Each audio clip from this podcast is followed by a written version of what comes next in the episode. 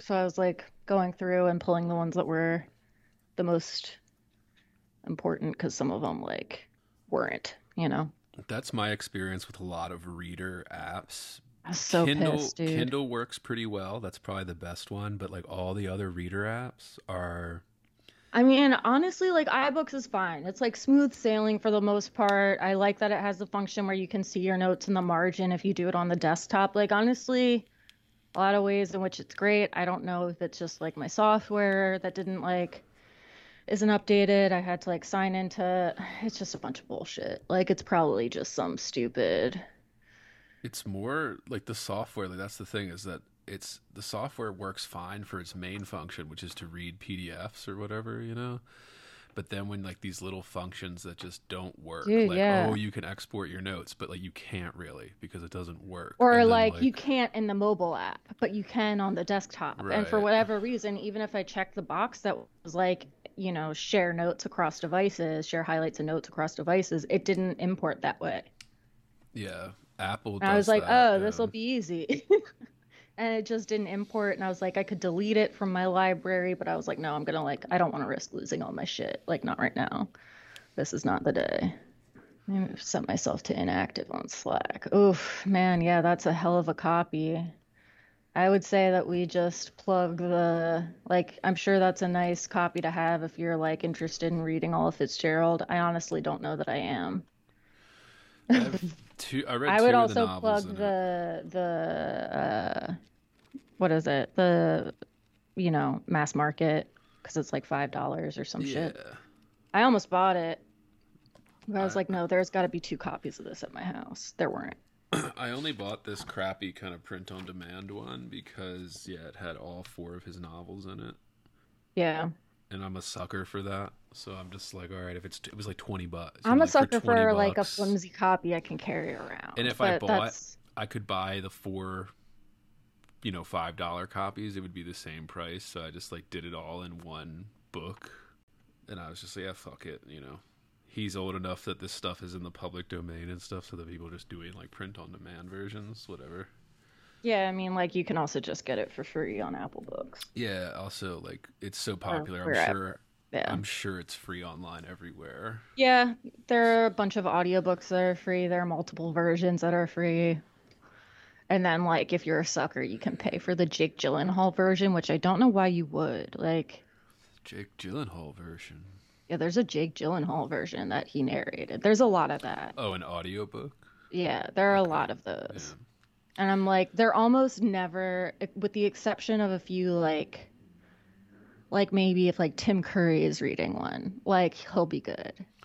Because he like does that. Yeah. It's but normal like to have then like sometimes you get like Gyllenhaal, and I'm just Yeah. like, yeah, I don't like like you're reading like slowly, like you're trying to act it, but like it's not. That's not what we're doing. like, don't do that. But I don't know what it is, man. Sometimes it just pisses me off. Yeah, I don't have much experience. I mean, I've listened to audiobooks, but I find that I prefer to not listen to them. I um But it's like, yeah, I mean, they they've always done actors, you know, like Yeah, hired. If it's a big enough book, they'll hire an actor to do the audio reading.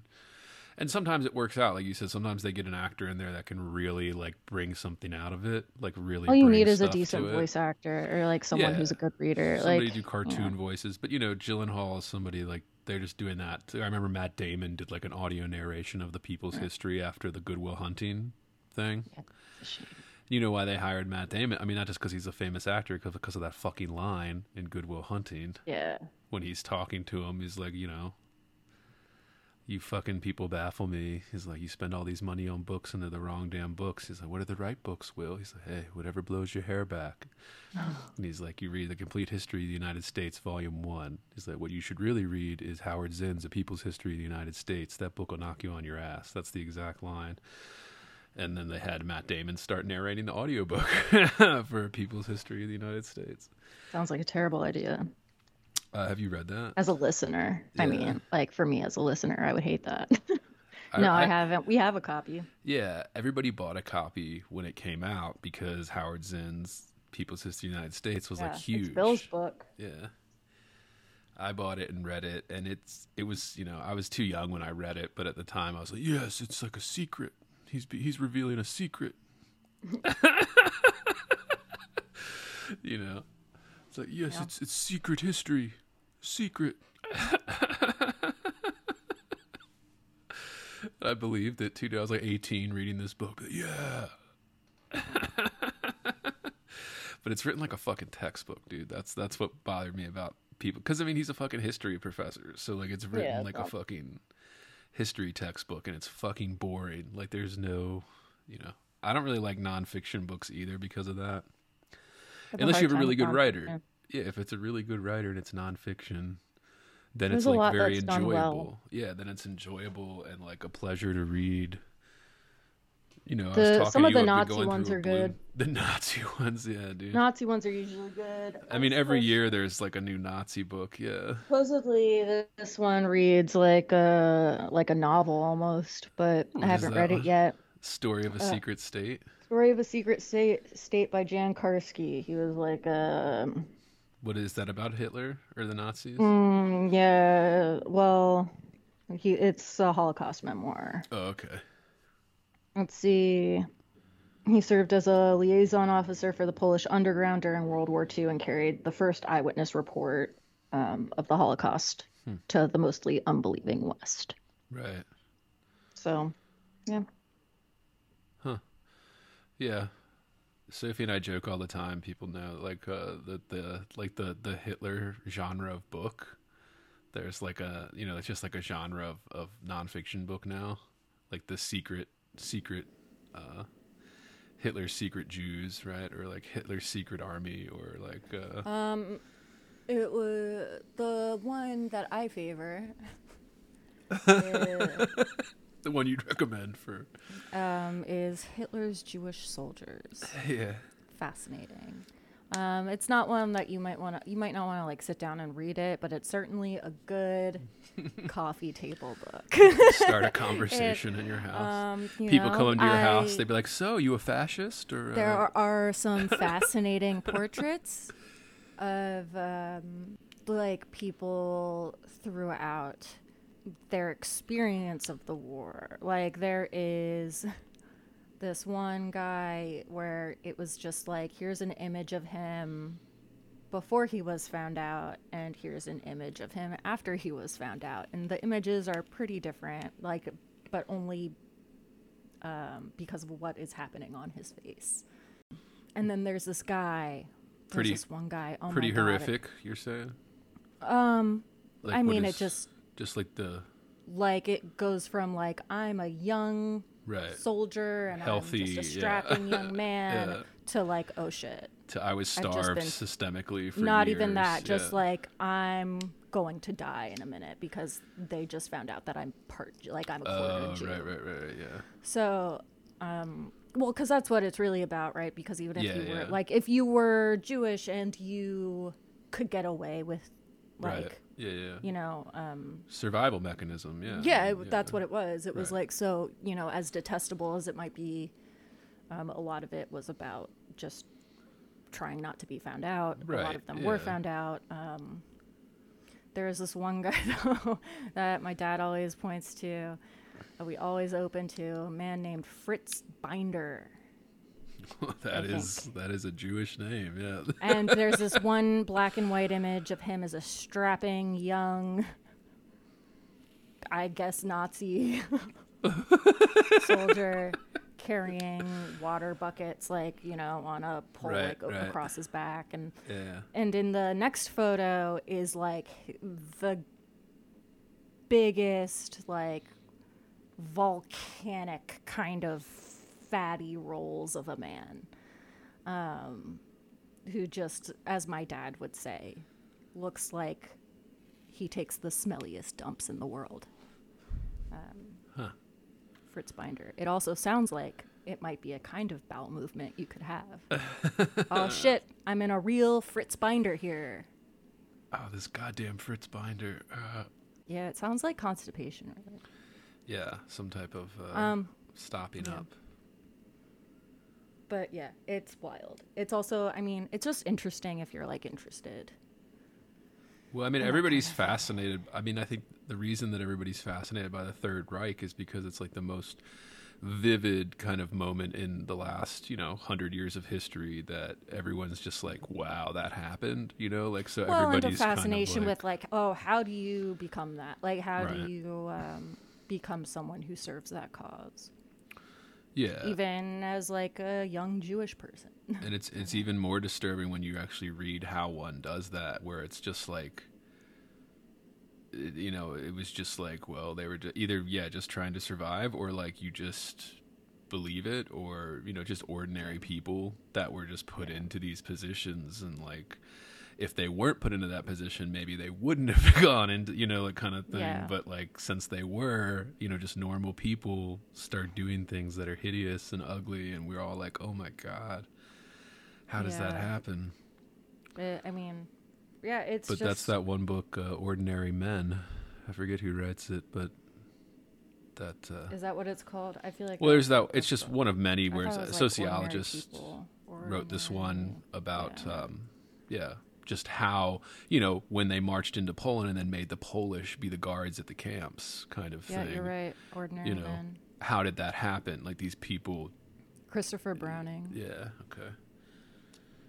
Interesting to read if you're interested in that kind of stuff, but sometimes it can get pretty dark and like yeah. I mean, it's all really dark. Yeah. Another good one um, is The Light of Days. That's about the women's resistance in Poland.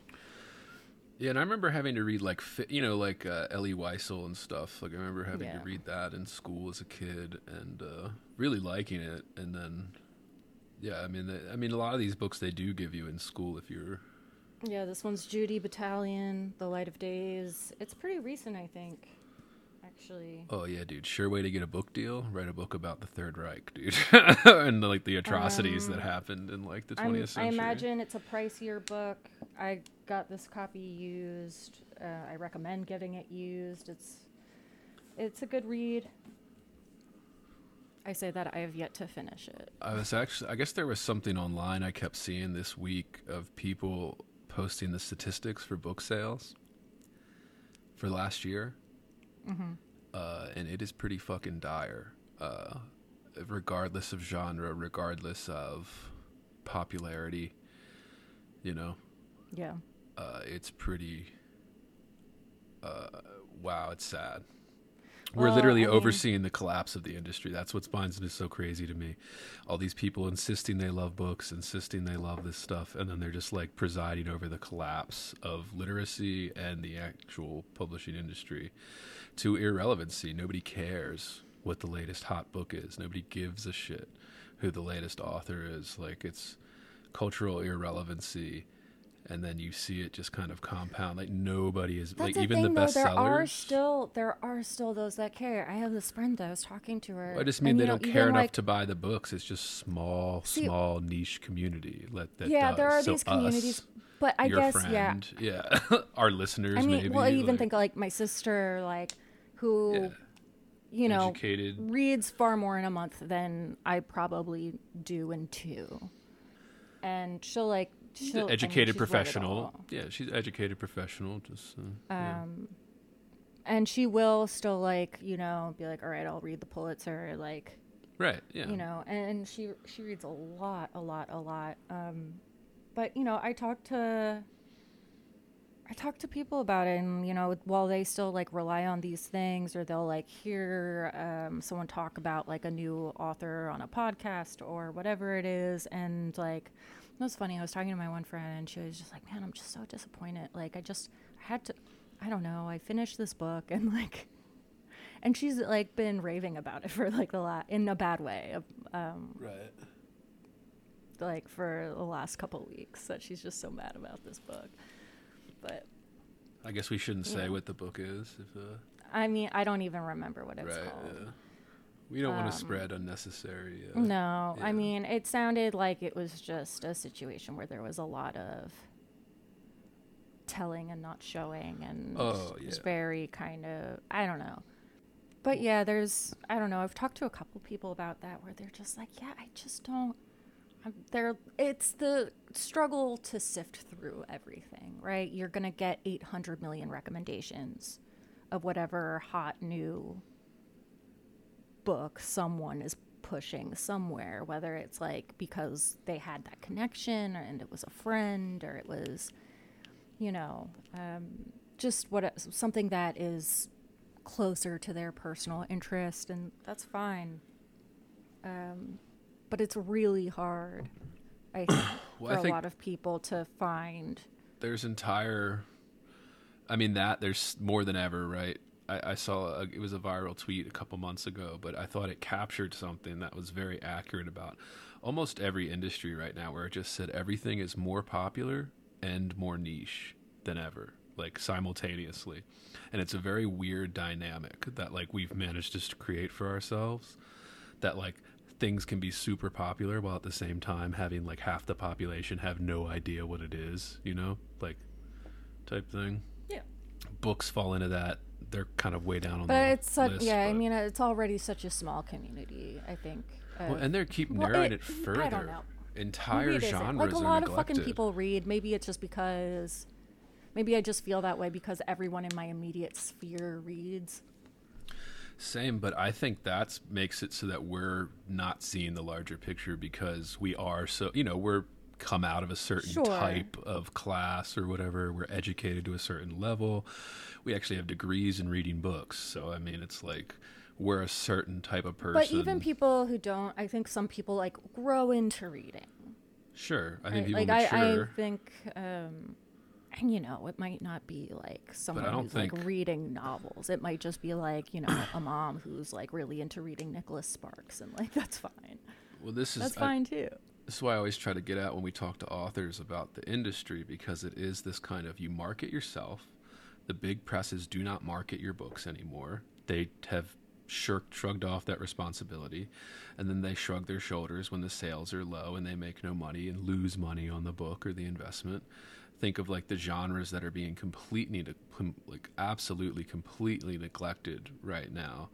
There are just only a few genres that you can even publish books in most of it is well mostly you can get a you can, if you walk into a bookstore any bookstore even like you the mean major in, chains. in like fiction or? i mean all of it. So even in like there's a couple options. Of fiction there's only a few options where you can get this kind of second third gen immigrant story that's literally all that's published or you know a few other but like the entire genres are just being neglected from this area uh, then you could get political nonfiction is basically the only nonfiction you're allowed to get published or they'll bother publishing because they think that's what sells and that's what's sold for the last couple years. But even now if you look at the numbers like that is going down. All these types of like like there's just and not just that you talk about the political polarization. So like most of publishing seems that they're only care about marketing to one half of the country one half of the audience and then they're just completely neglecting actually actively shunning the other half of the audience that they could get for book sales so again sales don't seem to matter to these companies anymore they seem to be prioritizing something else uh, you guys can take a wild guess as to what you think that is. Uh, you know, they seem to be prioritizing things other than publishing books for people to buy. They're publishing books to what they think is changing the world. That's one of the issues with it. But it's also like, you know, we're becoming more illiterate. Like, literacy rates peaked in the 60s in this country and have gone down ever since. So we have an illiterate country that I mean, you've seen this in classrooms, dude. I have college students at community college levels like they cannot read and write. Like they cannot read and write. Like it's impossible for them, but somehow they're sitting in a college 101 English class, you know, like somehow they're sitting here and it's like, okay. And I get they're not marketing to that demographic, sure, you know, the illiterate, but like these used to be cool. Like it used to be cool to have read the latest hot book and know about it and talk about it. You know what I mean? And you know, John Waters has made this argument, you know, two decades ago and shit like that. Plenty of people. But there is this cultural irrelevancy around books, novels, poetry has been going on even longer than novels, but like it's incredible. And I've been going on a Harold Bloom kick recently, as I always do, because this is a Harold Bloom podcast. We uh, I've just been watching a lot of his YouTube interviews, a lot of like his essays, and he was saying all of this in the 80s and 90s, and it's only been proven correct in terms of what we're dealing with now. The thing is, like, I can't help but feel like there's a lot out there that I would really enjoy, like whether or not it's. Like, I mean, I buy the ones that are hyped. Like I just bought Ottessa Moshfegh's, whatever her big novel, you know, Um. My Year of Rest and Relaxation or whatever it is. The um, I just bought hers. It's sitting on my stack of to read. I'm about to pick it up in a couple weeks here, depending on our reading schedule and you know everything else going on. But like I have it on there. You know, I I I'm interested. like I'm interested to participate in the cultural, you know, milieu of novels and publishing and poetry and who's writing what and what's good, what's terrible, who's publishing it. You know, that's Yeah, what I'd this whole podcast is about. Like. I'd read You that. and I do that. Yeah, let's add it to the list because I have it sitting Um, here. Why not? We'll read it for the podcast. Listeners can tell us if they want us to read Ottessa. I hear she's good. I and then I've I, read her. I don't with her. even fucking know anything about her. Like, see, I feel like I'm so out of the loop on fiction too, and I only hear about like the Pulitzer winner and you know every other. What's what I mean? Everything Week, you're my interested. sister's texting me about like some book that You're- she just read, or like some Sally Rooney shit, or you know. Well, even I get that too with with both genres. Like friends will text me or people will send me stuff. I've, I've never fucking heard of it, like kind of thing. Well, and that and uh, it pumps you up. Like, yeah, also, well, you and like, me are people that actually follow the field too. Like, you know, our social media followings and s- like stuff like that, things we follow, are customized to the things we're interested in. You know, so we follow book stuff, we follow publishers, we follow magazines, and you know, it's just we're still out of the loop because everything is more niche and more popular than ever. For some, it's this crazy fucking thing. I don't know how it yeah, I happened. It's just it's so there's so much. It's so hard to sift through. there's so much, um, but so much of it is. I mean, I get it. You know. So like if you're writing it's not all going to be great. There are to be some Yeah. stinkers. That's why I always get frustrated. And, you know, I get frustrated because I'm in the process of soliciting agents and stuff. And, you know, I've gotten a couple letters, you know, responses that are like, oh, we like this, but, you know, like that kind of. And I, my opinion, listeners can chime in on this. Like, I think that's worse than just a straight up rejection. I would rather be straight up rejected than having, like, this is really good, but. You know, like kind of like I'm like, no, no, no. Just tell me it's fucking awful and you don't want it. Like I don't want to hear that it's good, but like, you know, like I don't need that. Like, fuck. off. But anyway, it just irritates me because I'm just like, all right, like, if you all know this market so well, then like, why is everything fucking collapsing? Like, then why are you not selling fucking books? Like, if you know this so well, like, why are you not selling books? It's because they don't know. They're making it up as they go along. But anyway, enough of that even that we do something like the great gatsby we think something like the great gatsby would get published today or would it get passed over by the geniuses that know the market so well Honestly, I don't know. For this one, I don't know. i would say no I mean, well, for I think for some obvious reasons. and i mean right now i don't mean yeah i don't mean like five years ago or ten years ago or you know whatever the 90s i mean literally right now and literally the most censorship that i've ever lived through in my life where like i do not think that a book like this would get published i mean so speaking of authors genres that are just completely vapid like there's just nothing taking the place i'm a huge vonnegut guy there's nobody writing like that. There's nobody filling that void of like the men that like Vonnegut kind of thing. And you know, Vonnegut wrote mostly for men, and so okay, I get that, right? It's a more narrow market than like everybody type thing, but like, yeah, I wish somebody would be writing like that. I wish, but again, like I, I- maybe they are. They're just not getting published in the mainstream areas. You're not getting in the main magazines. You're not getting in the major presses. You have to go to independent small presses that can't get books into Amazon and can't get books into the local stores and stuff like that because they just don't have the resources, time, staff. You know, it's we're letting it happen. And this everybody listening to this, if you are letting this happen, if you are letting literature be destroyed, I'm just so sick of it. Like do something.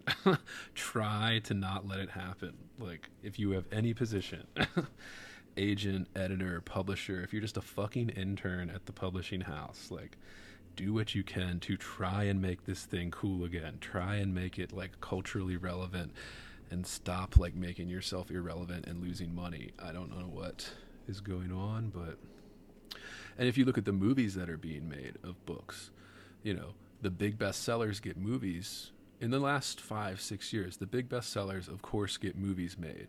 You know, where the crawdad sings, the, these type of thing, right?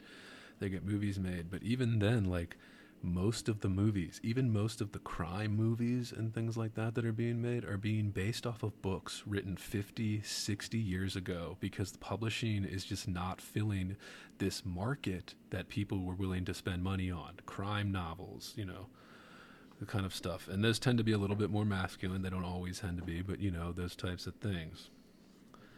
It's like incredible. Like I was seeing that like um, the Coen brothers are doing a Ross Macdonald no- novel. That's their next project. They're doing a zebra striped hearse, which one of my favorite Ross Macdonald books.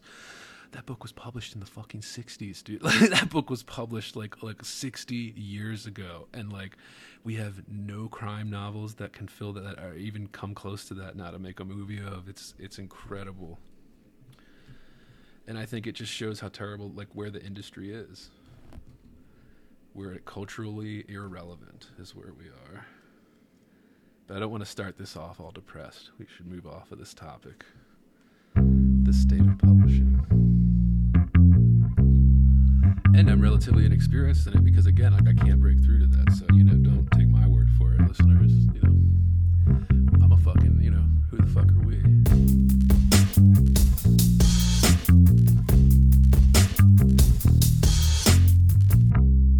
Heavy. Bored. Heavy. I am heavy, heavy, heavy. Bored.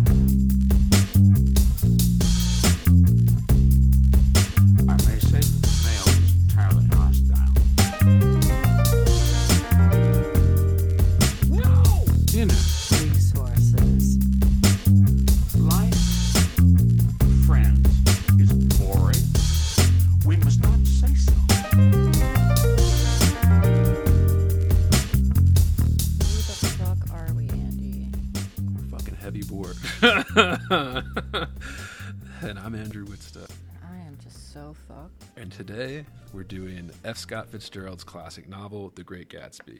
Another one that everybody has heard of. Everyone's heard of this. And if you haven't heard of it, you live under a rock. Or you're just dead. But even then, everybody that was born after 19, like, what was it, 40 something, knew this book. The movies. I was looking it up. There's only been like six movie versions of this, was which I was say, surprised. did. I'm surprised that there was that many, honestly. Well, it's such a popular book that I'm surprised there was so few. Quite honestly, I thought there would be more, but the big ones are the ones in the one in '74. Really? I'm thinking like, Thinking the Leo one in 2013. no, I just, I never really looked into it, I guess, because I was just thinking like, how many film adaptations are there of like, you know, the people that we would associate with like modernist authors? And there probably are a lot more than I'm aware of that were all coming out. Yep. I was just wondering, like, does A Farewell to Arms have a movie adaptation? Like, of course it does. So, Hemingway has a lot, and he got a lot in the '60s and '70s when like all the people that like grew up reading his stuff were like still like, oh, let's make movie. Like Francis Ford Coppola and stuff was loved Hemingway, and would like, I think he wrote a few screen adaptations of his stuff when he was still a screenwriter and not a director yet. But yeah, yeah, I'm getting kind of excited about my year of rest and relaxation. dude, I've heard a- interviews with her. She seems great. Ottessa, shout out to Ottessa. Ottessa, come on the pod. Come on the pod. We'd Um, love to chat, dude. She is. She doesn't give a fuck. She doesn't use social media. She literally like does not go along with every. She's one of the few big figures who I think is speaking out a little bit at the state of publishing, at the state of what's happening to our art field. You know, she's doing that, and again, you know, she doesn't get bogged down by the people criticizing her either because she doesn't see it because she's not online and all that kind of stuff, right? Like, uh, and I've heard interviews with her. Like, yeah, she seems great. She loves. She talks about some of her biggest influences are like people like Bukowski and shit. I was like, oh yeah, I got to read this girl. Like, I got to read her shit. So I bought the book. Maybe yeah. Okay, we'll add it to the list here. We'll do it on this podcast, listeners. How about that? Just doing a quick scan of eBay. she's like she's been that book has been a top seller but again it's because the marketing has been pushed for that so you know her first couple books didn't sell as well as this one but you know Her most recent is um, Lapvona. Uh, haven't gotten there yet. I just bought the big popular one everyone's been talking about like the last five years or so. And you can tell she's been very inspired by the kind of transgressive writers in like the 80s and 90s that like came before, you know. Uh, those types of guys writing then, and you can tell that she's very into that. And I mean, dude, that used to be great. like this is what I'm like. We talked about this. We've always talked about it with the Stephen King, it, the sewer scene, and shit. Like this kind of books used to be fair game for the worst shit imaginable. Like you used to go to them for the most shocking, disturbing, like trashy elements possible. And uh, that is being systemically wiped out. Literally, you're not allowed to publish it in books anymore. And this is due to editors, agents, publishing houses. This is it. That's what I mean. Everything has gotten worse, and we're still insisting it hasn't. And we can see the numbers. The industry is failing uh, they're basically at this point it's straight up abuse of writers when they're taking these these exploitive contracts where they don't give you any marketing and take all the money for your book. It's incredible that we've reached this point. And one of the interesting things about those statistics, Colleen Hoover, that romance writer who self-publishes all her stuff, she literally was in like had 8 of the top 20 books this past year. Damn. Like literally meaning she was selling millions of copies of this self-published romance stuff. You know, we're not big romance people. We don't really read those. Although it'd be interesting to do a romance novel on the pod. Listeners send in Rex. We'd like to. Uh, we have no idea about romance genre, so I don't know. I was thinking we'd do like a Danielle Steel book or something just to whet our whet our appetite. I don't know. Listeners can chime in, see which uh, where we should head in the romance direction and do a Heavy Bored episode. But yeah, man, it's uh I think it just shows what's happening. Like you self-publishing, like I said, used to be a laughing stock. It's not so much a laughing stock anymore. Even if you're no good, if you find the audience, you know, you're not a literary writer, there's still an audience out there that clearly isn't being served. Clearly, the current romance novels are not serving the audience like Colleen Hoover's are. You know what I mean? And I think of this with a lot of self-published stuff that I see online, and, and it, like men's adventure fiction. I'm not even a huge fan of the genre, but you know, every once in a while I like to read a stupid book, you know. Yeah. And um those just don't exist anymore. You have to like you can barely find them if you go into a Barnes and Noble like it's all about Katniss Everdeen and all this kind of shit and like there is no men's adventure fiction for people to read on the bus, you know Tris Prior. Which is why people are going backwards. They're reading stuff and making movies of books that were published 100, 60, you know, 50 years ago. Uh, like, you know, White Noise, right? Noah Baumbach just did White Noise, and I'm not a huge fan of that book. I'm not a big Don DeLillo fan, period, but like, that book was published literally like 40 years ago. Like, that, that book was published 40 years ago, and we just made a movie about it, and we made a movie so late about it because like the humor doesn't hold up, the irony doesn't hold up. And I don't know if you watched that or not, but it, I mean, the book itself, I think, is a boring book that doesn't hold up that much. But like, I'm sure that means the story in the movie did didn't either. Although I haven't watched it yet, I'm not a big Noah Baumbach guy.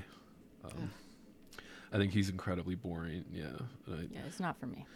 I liked parts of Marriage Story and stuff like. I think parts Didn't of that were really it. good, but that was because the actors were really good. And then like I think, and you know, he writes good dialogue. He's you know he knows how to write dialogue and things like that. But his direction is just you know he always kind of misses the mark for me. But uh, I'll watch that eventually. I'm sure. White Noise. I just haven't had time and don't care enough to be. Oh, I really want to watch this. Oh, I really got to watch it.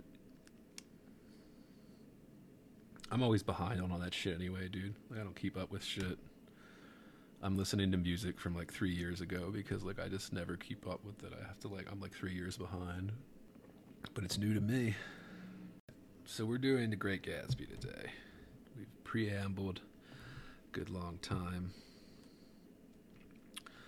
So Uh, I'm really hung up on buying this fucking book now. I'm like, What book?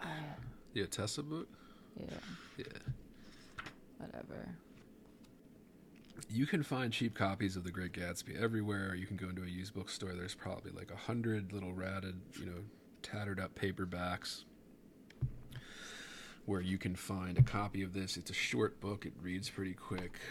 Uh, my version, I have this kind of cheap print on demand copy because I bought this kind of compilation of all four of Fitzgerald's novels.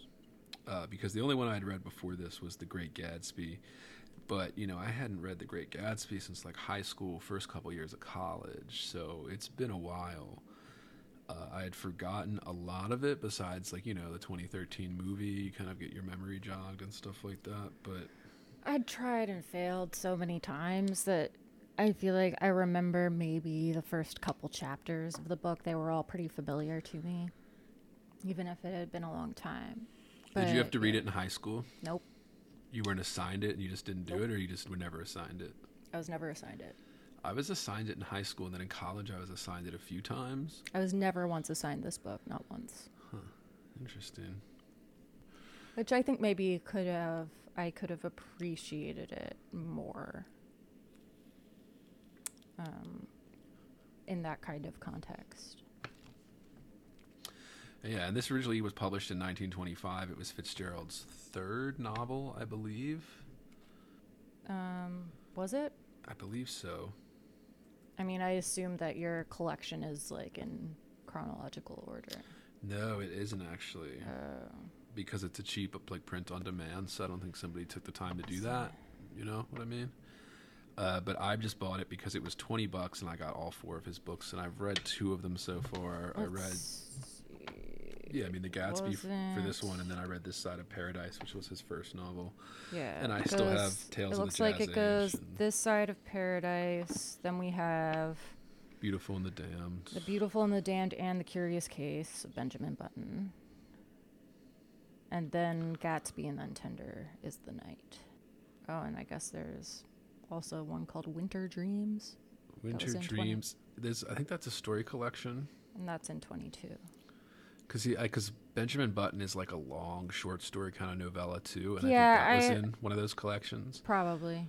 Uh, but his four novels are Tales of the Jazz Age, The Beautiful and the Damned, This Side of Paradise, and The Gatsby. And then his unfinished one is The Love of the Last Tycoon, that he like died before he finished. Although I've heard the first part that he actually finished is quite good, That's yeah, I, Yeah. I think I read something about that too. but uh, you know, I haven't read it myself. So listeners, dive in. Uh, but this is a good place to start. This is this is the first time you've read it, so uh, thoughts.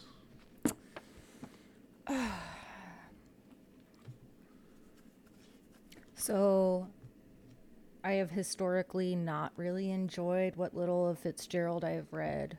I think he's one of the ones that I tried time and time again. You know, when I was a young, strapping new English major. I was like, I'm an English major. I'm going to read Fitzgerald. I read Fitzgerald now. um, that- yeah. And I just, I don't know if it was like I had been too broken down after reading The Sun Also Rises and being like, I don't know if this is for me. Um, I think, you know, I tried to read Tender is the Night, and every person I've said that to is like, oh, God, no. Like, why start there? Um, which, oddly enough, I do have a copy of. And, uh, you know, I think I had maybe that sort of in my head. Like, I was aware of Fitzgerald as someone who was, like, clearly talented as a writer, but whose writing didn't particularly interest me. And whether it was because I don't know. I think maybe some of it is just like the cultural knowledge of knowing the Great Gatsby, right? Like I went into this essentially already knowing the story, knowing it's been the elevated to, like, cultural legendary. significance of this Yeah. story, knowing that like you know when when did that movie come out? When did the most recent? Uh, 2013 was the Luhrmann Leo DiCaprio Yeah. version. I didn't love that. Um, which you know isn't really about Fitzgerald at all. Whether or not I liked the movie that w- his book was made into, I was sort of in the middle. I liked it more at the end. I think it's a good book. It is. I wasn't like super thrilled to be reading it, but it was a quick read. And it was like one of these weird situations where I find so many of the characters so detestable that you I just find myself kind of like recoiling a little bit as I like read certain parts, but not in a way that's like, oh, this is bad, but like in a, ugh, like this person disgusts me. And it took a while in the book for me to figure out whether or not um, that was like the appropriate response. But overall, I mean, it's a good, obviously, it's like a, you know, it's a great novel. Um, I'm glad to have read it. It's not one that I felt especially moved by, though. It didn't tear me up like I wanted it to. And that kind of, I think, disappointed me. And I don't know how much of that is because, like, I already knew what was coming, or because I already knew, um, or like I was expecting it or something. Like I was expecting to be broken up at the end, like you're broken up at the in like the age of innocence, like and maybe not in the same way. Again, we'll talk about this because we have two different maybe feelings about what kind of story this is. Even like in a House of Mirth kind of way, I'd hope to be like I'd hope to feel greater uh, emotion as I wound down, but I did not. Yeah, I mean, this is definitely a tragedy, but not in that heart wrenching kind of way yeah. that you would get from somebody like an Edith Wharton. It, like, I don't know, it feels like watching a car crash and then finding out that there were no people inside and everything's fine. And I think that's mainly, we'll get into this, but I think that might be because of how Fitzgerald chose to have the narrator tell the mm-hmm. story as like being a character while relaying what's happening so that like the emotional resonance that's happening between Daisy and, and Gatsby you don't really see firsthand like you would in a Wharton novel type thing. But yeah, I would say this is definitely Fitzgerald's best work. There's definitely a reason why this is the book that everybody remembers and not like his other ones, you know. Uh, most people didn't even know the Curious Case of Benjamin Button existed before the Pat, Brad Pitt movie and stuff like that. You know, he was not as famous. that fucking for this. movie, dude. Yeah, very weird. Fucking hated it. I had to see it with my family. I fucking hated it. But this is Don't show me this wrinkly old man baby. Yeah, that was the weirdest part, dude. The, like, because the CGI wasn't quite there yet, and they had like Brad Pitt Oh, looking like was just twenty like years so old, fucking and then long, they had and like, there's so much like you know Yeah. voiceover, and I was like, get me the fuck out of here. yeah. So like, this is the one, and uh, the reason it is, like Sophie said, it's short. Um, it's the shortest of his novels. It reads very fast for those of you that are interested and haven't read this already, or want to reread it. Because again, I don't think I would have thought of it the way I'm thinking of it now. I don't think I did think of it the way I'm thinking of it now when I had to read it in high school and things like that. Like, you know, high school, the teacher's reading out of the kind of textbook where they're telling you, you know, the color green on the dock is symbolism for bullshit, and then like TJ Eckleburg's eyes are like God's eyes. Well, there you was a lot of oh, all of the symbolism, symbolism, Right. symbolism. It's a heavily symbolic book. I don't necessarily. I mean, I guess they could say that, but I, I, I guess it's just my personal. I hate when people start pulling these threads that are maybe there, but we don't know, and they're just gonna pull them out as like this is a theory on it, and this is actually how you should interpret. I'm like, well, you know, we can get theoretical, but yeah, it's it's hard for me. You know, I'm such a cynic about this kind of formalist. Like, what matters is the book in front of you. What matters is you know the poem in Sure. front of you. That like when we start going into the realm of what's it symbolizing, I just feel like we're wasting time because we're never going to get to the end of that. You know, I mean, I feel like it's so obviously and intentionally there. I feel like that's like one of Fitzgerald's things. Like he's so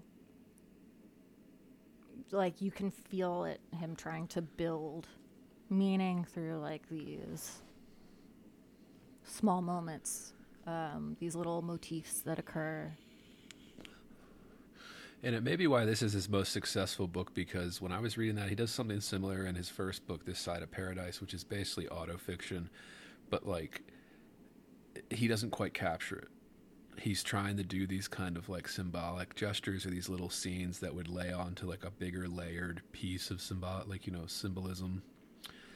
It was like he doesn't quite achieve it, but in Gatsby, everything of his quirks just works. Like you know, better than the other stuff. But overall, yeah, I read it very fast. Um, I thought it was great. Uh, I'm with Sophie that the ending is a little long because we have this kind of Nick Carraway carrying on the story after, and like those last that last chapter, I was just a little bit like, all right, you know, do we really need to have Nick Carraway telling all this stuff? Well, I think some of it felt important to me to Yeah. tie up. Um, because I think it was also intended to be revealing. Like, if you hadn't figured out the kind of people that we were dealing with in the first eight chapters, it was in chapter nine that you figured it out. Yeah, and I was when I was reading this, I started noticing things that I would see in more contemporary writers that were clearly inspired by Fitzgerald.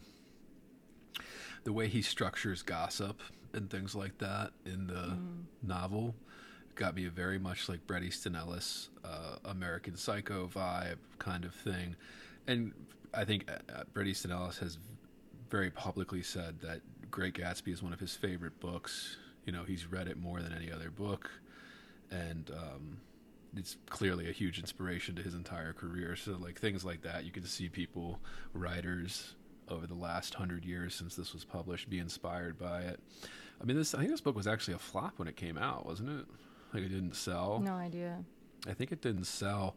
And there was this there's a rumor, I don't know if this is true, listeners can check. There's a rumor that like the story, you know, sometimes the legend matters more than the actual reality, but like the legend is that this was a flop and it got this kind of revival during World War II because when they were handing out books to the soldiers, like the like American soldiers, you know, they would hand out supplies, so they'd hand out cartons of cigarettes, you know, chocolate bars, whatever it is that they're handing out to the soldiers. They would also hand them paperbacks, and they would print these like cheap paperbacks for the soldiers that had like these two short novels in them, and like one of them was The Great Gatsby. It was like two novels in a single book. And then, you know, because that was like one of the few thing books they were handing out to soldiers, it got passed around, you know, the barracks and stuff, and then everybody ended up reading it and like loving it and it got this huge revival kind of post World War II. That's where we saw a movie version that still exists, I think in 49.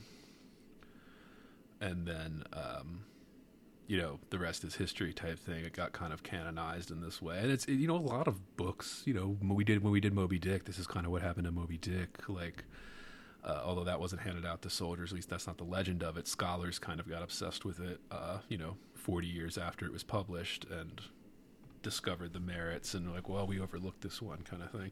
That happens a lot because why? Well, because we're only human, right? like we can only, and this is why we encourage you to buy a copy of these books, keep them on your shelf, read it again later in your life. Because when you're 30, this book's going to mean something different to you than when you're 18, forced to read it in high school or even younger in a lot of these schools, you know when I was a 14, 15 year old, do I think I would have noticed what I noticed this time? Absolutely not. Like, absolutely not. But yeah, overall, I liked it. And you said you didn't hate it, but you weren't crazy about it. I wasn't in love. Well, it was just I was trying to figure. I mean, I just hated c- the characters from the beginning. I don't think you're All of supposed them? to like them. No, not all of them. See, I was skeptical of. Nick at first. I was For skeptical of me? our narrator. Yeah, they. That's a lot of scholarship I saw here. I was obsessed with Nick Carraway, but like, for me, I was almost like rooting for Gatsby Well, I think that's sort of when I was reading it. yeah. I feel like we're Which almost is like there's maybe this like a- weird thing. I think I think he's like a tragic figure, but also N- not quite anti-hero, but but not quite unlikable. right. But there's like but the there's something kind of repulsive about him Yeah. that I and I you know I think that they're kind of explained those things are explained to us throughout the novel in various ways through the eyes of Nick. But especially like I mean when we immediately we are not supposed to like Tom who is like, you know, just kind of like a racist asshole. Yeah, I think his and, first like a first dialogue is about the white race. Oh yeah, it, and, it yeah. is. But right after that, it, That's um, like his first dialogue. that yeah. I was like, oh yeah, um, and it was in the first chapter, and we get from Nick there was something pathetic in his concentration, as if his complacency, more acute than of old, was not enough to him anymore. Uh, I feel like this is a theme that comes up, and that happens right after the the uh, race relations passage.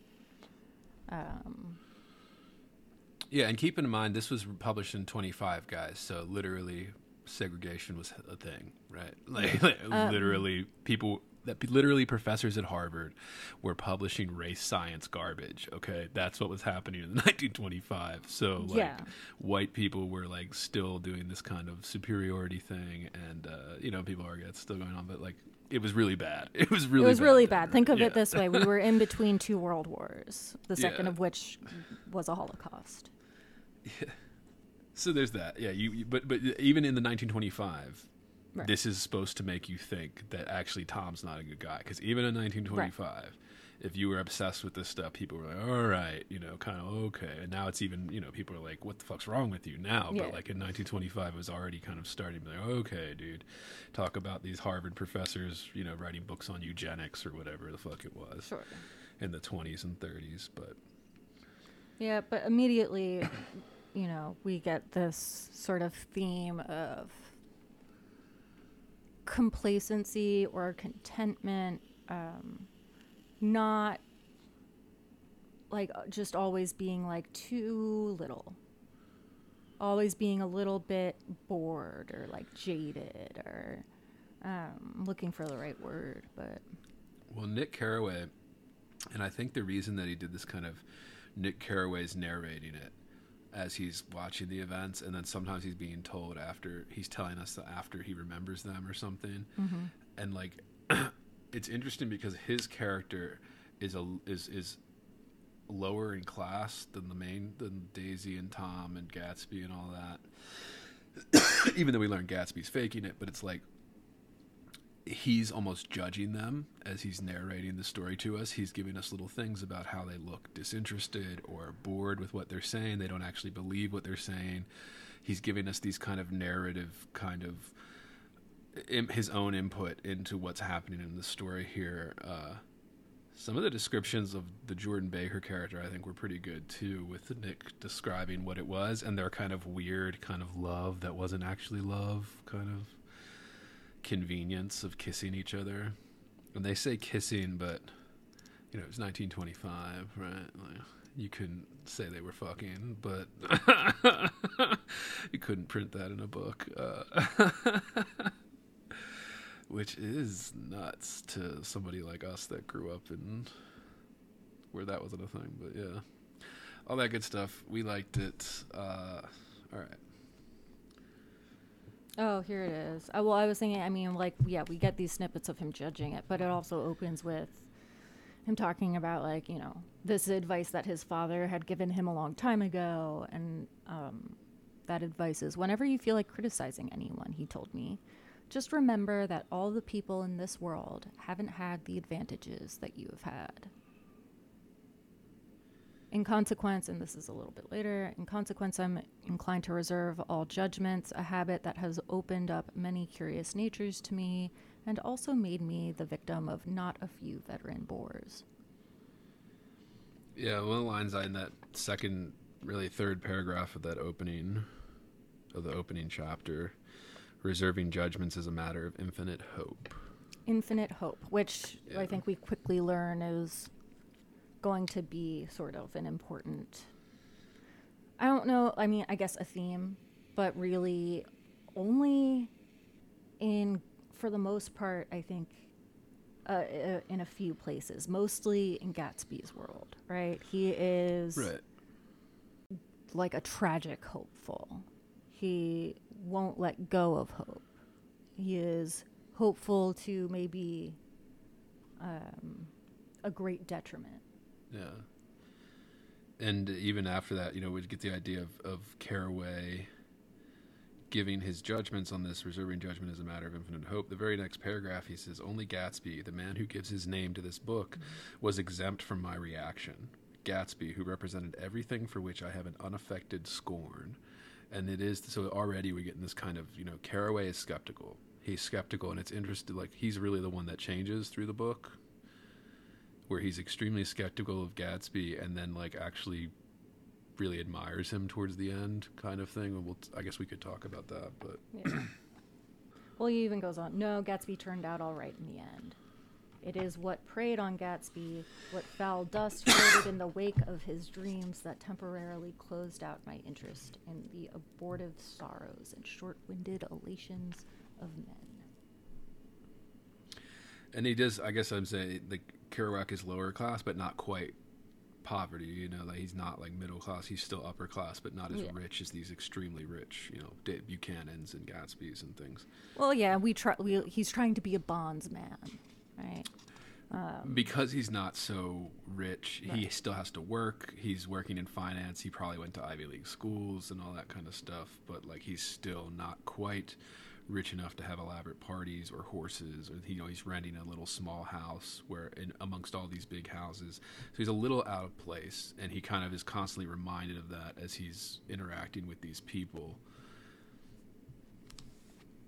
And he's a little bit disgusted because there is a little bit of judgment in you know in what Well, he's, he's doing well, here. yeah, That's why we said like the very first paragraph he's talking about judgment being infinite hope, and then I think this is set up at least structurally to give us this kind of change in Nick Carraway where he's very almost admires Gatsby for what he did, how big the lie was, and how much he was able to carry it with him. But I just thought it's interesting we started off with that, yeah. And from there, the book fucking flies, dude. I mean, I was Yeah. flying through it. Um, I think I was bored up through. It wasn't until like I got to a chapter that I hadn't actually read. I think that maybe was part of it because even if I didn't entirely remember everything that happened, it felt very familiar. But maybe it was around like chapter four where I became more interested. Um, and at this point, I already kind of hate the people that I've met in the book, including Daisy, who I find kind of just as detestable as Tom. Yeah. She's also kind of described as like this. I, I don't know if like this is like a Fitzgerald thing or, you know, if it's just this character, but she's like just this sort of manic pixie girl. you know? Very aloof. Um, yeah, she feels like a kind of hollow character to me. Um, Yeah. The big thing I noticed was uh, on my version, page not 591, but it's kind of um, when he first meets, when he's going to Daisy's house for lunch or whatever, or dinner. And this is, the first time, yeah, it's still in the them? first chapter. It's kind of towards the end of uh, chapter one, right before the last break. But there's when he's talking to her and uh, she's telling him about her kid. yeah. She's like, "Oh yes." She looked at me absently. Listen, Nick. T- uh, let me tell you what I said when she was born. Would you like to hear? Very much. Uh, it'll show. It'll show you how I've gotten to feel about things. Well, she was less than an hour old, and Tom was God knows where. I woke up out of the ether with an utterly abandoned feeling, and asked the nurse right away if it was a boy or a girl. She told me it was a girl, and so I turned my head away and wept. All right, I said. I'm glad it's a girl, and I hope she'll be a fool. That's the best thing a girl can be in this world a beautiful little fool. You see, I think everything's terrible anyhow, she went on in a convinced way. Everybody thinks so, the most advanced people, and I know. I've been everywhere and seen everything and done everything. Her eyes flashed around her in a defiant way, rather like Tom's, and she laughed with thrilling scorn. Sophisticated. God, I'm sophisticated. She said, Yeah, the instant her voice broke off, ceasing to compel my attention, my belief, I felt that the basic insecure, insincerity of what she had said. It made me uneasy, as though the whole evening had been a trick of some sort to exact a contributory, contributory emotion from me. I waited, and sure enough, in a moment she looked at me with an absolute smirk on her lovely face, as if she had asserted her membership in a rather distinguished secret society to which she and Tom belonged things like that, right? You see, I think everything's terrible anyhow. Yeah, but it's also about part like being a part of this, you know, I, for lack of a better term, like rich people club. Right? Like they're sort of complacent club. in their Yeah. yeah. in their like comfortable life and want excitement and can't get it. And we talked about this a little bit with like Lana Del Rey episode where she has things that touch on this. You know, you would like to be like, oh, this rich person has an ideal life, but you know, everybody has their own depression and things that they deal because they're human still, even if you're a rich human. All that, and it, you know, it's kind of laughable. And this was a trend, I guess, in the '20s and stuff. This kind of like upper class. They call it satire. Like this is what they said with when we did Wharton's House of Mirth and stuff. Like everybody calls it satire, but like isn't it just like a real depiction of like these people don't give a fuck? Well, yeah, I think there's co- a le- them? I think there's a level of commentary there. yeah. I'm just like, is it satire if you're just showing what it is? Like these people don't give a fuck about like people below them, like literally walk all over them, and it doesn't matter at all because they just are isolated from the consequences.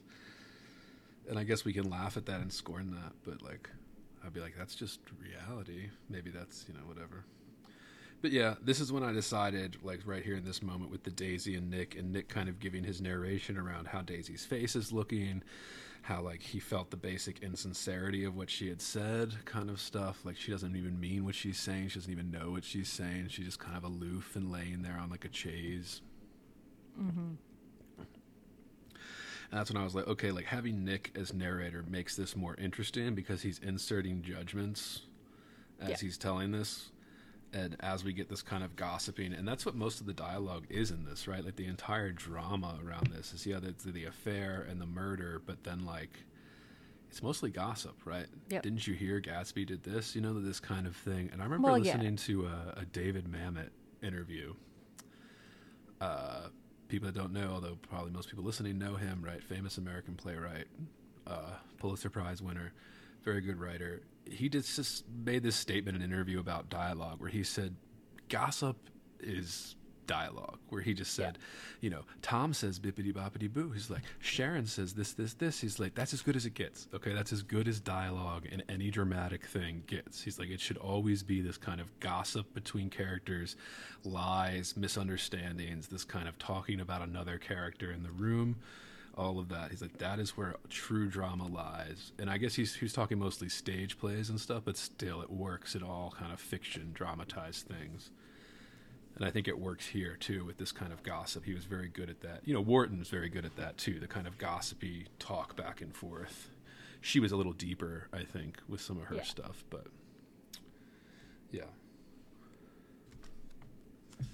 I like it. I mean, I, I loved it. I was texting Sophie like as soon as I blew through like the first twenty pages, I was like, "Damn, this reads fast as shit."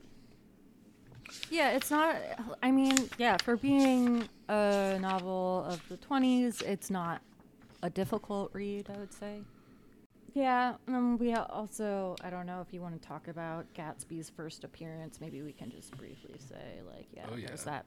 There is like this famous moment, or a moment that I think I think of as famous because it just feels like a famous literary image of Gatsby looking out across the Long Island Sound um, at the dock where um, Daisy and Tom's house is and sees this green light. And obviously, you know, Nick is telling us all this that he's witnessing the man who lives next to him. We haven't named him yet. Um, stretching out his arms in the dark toward this green light, this tiny green light. And that I think is like the beginning. Like, you know, um, And then we get the It- yeah. yeah, go ahead.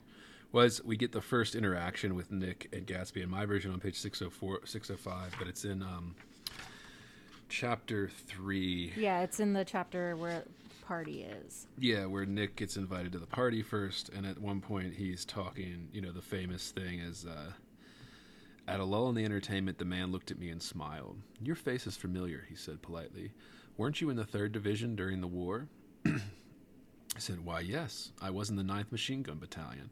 I was in the 7th Infantry until June 1918. I knew I'd seen you somewhere before. We talked for a moment about some wet, gray little villages in France. Evidently, he lived in this vicinity, for he told me that he had just bought a hydroplane and was going to try it out in the morning. Want to go with me, old sport? Just near the shore along the Sound. What time? Any time that suits you best. It was on the tip of my tongue to ask his name when Jordan looked around and smiled. Having a gay time now? she inquired. Much better. I turned again to my new acquaintance.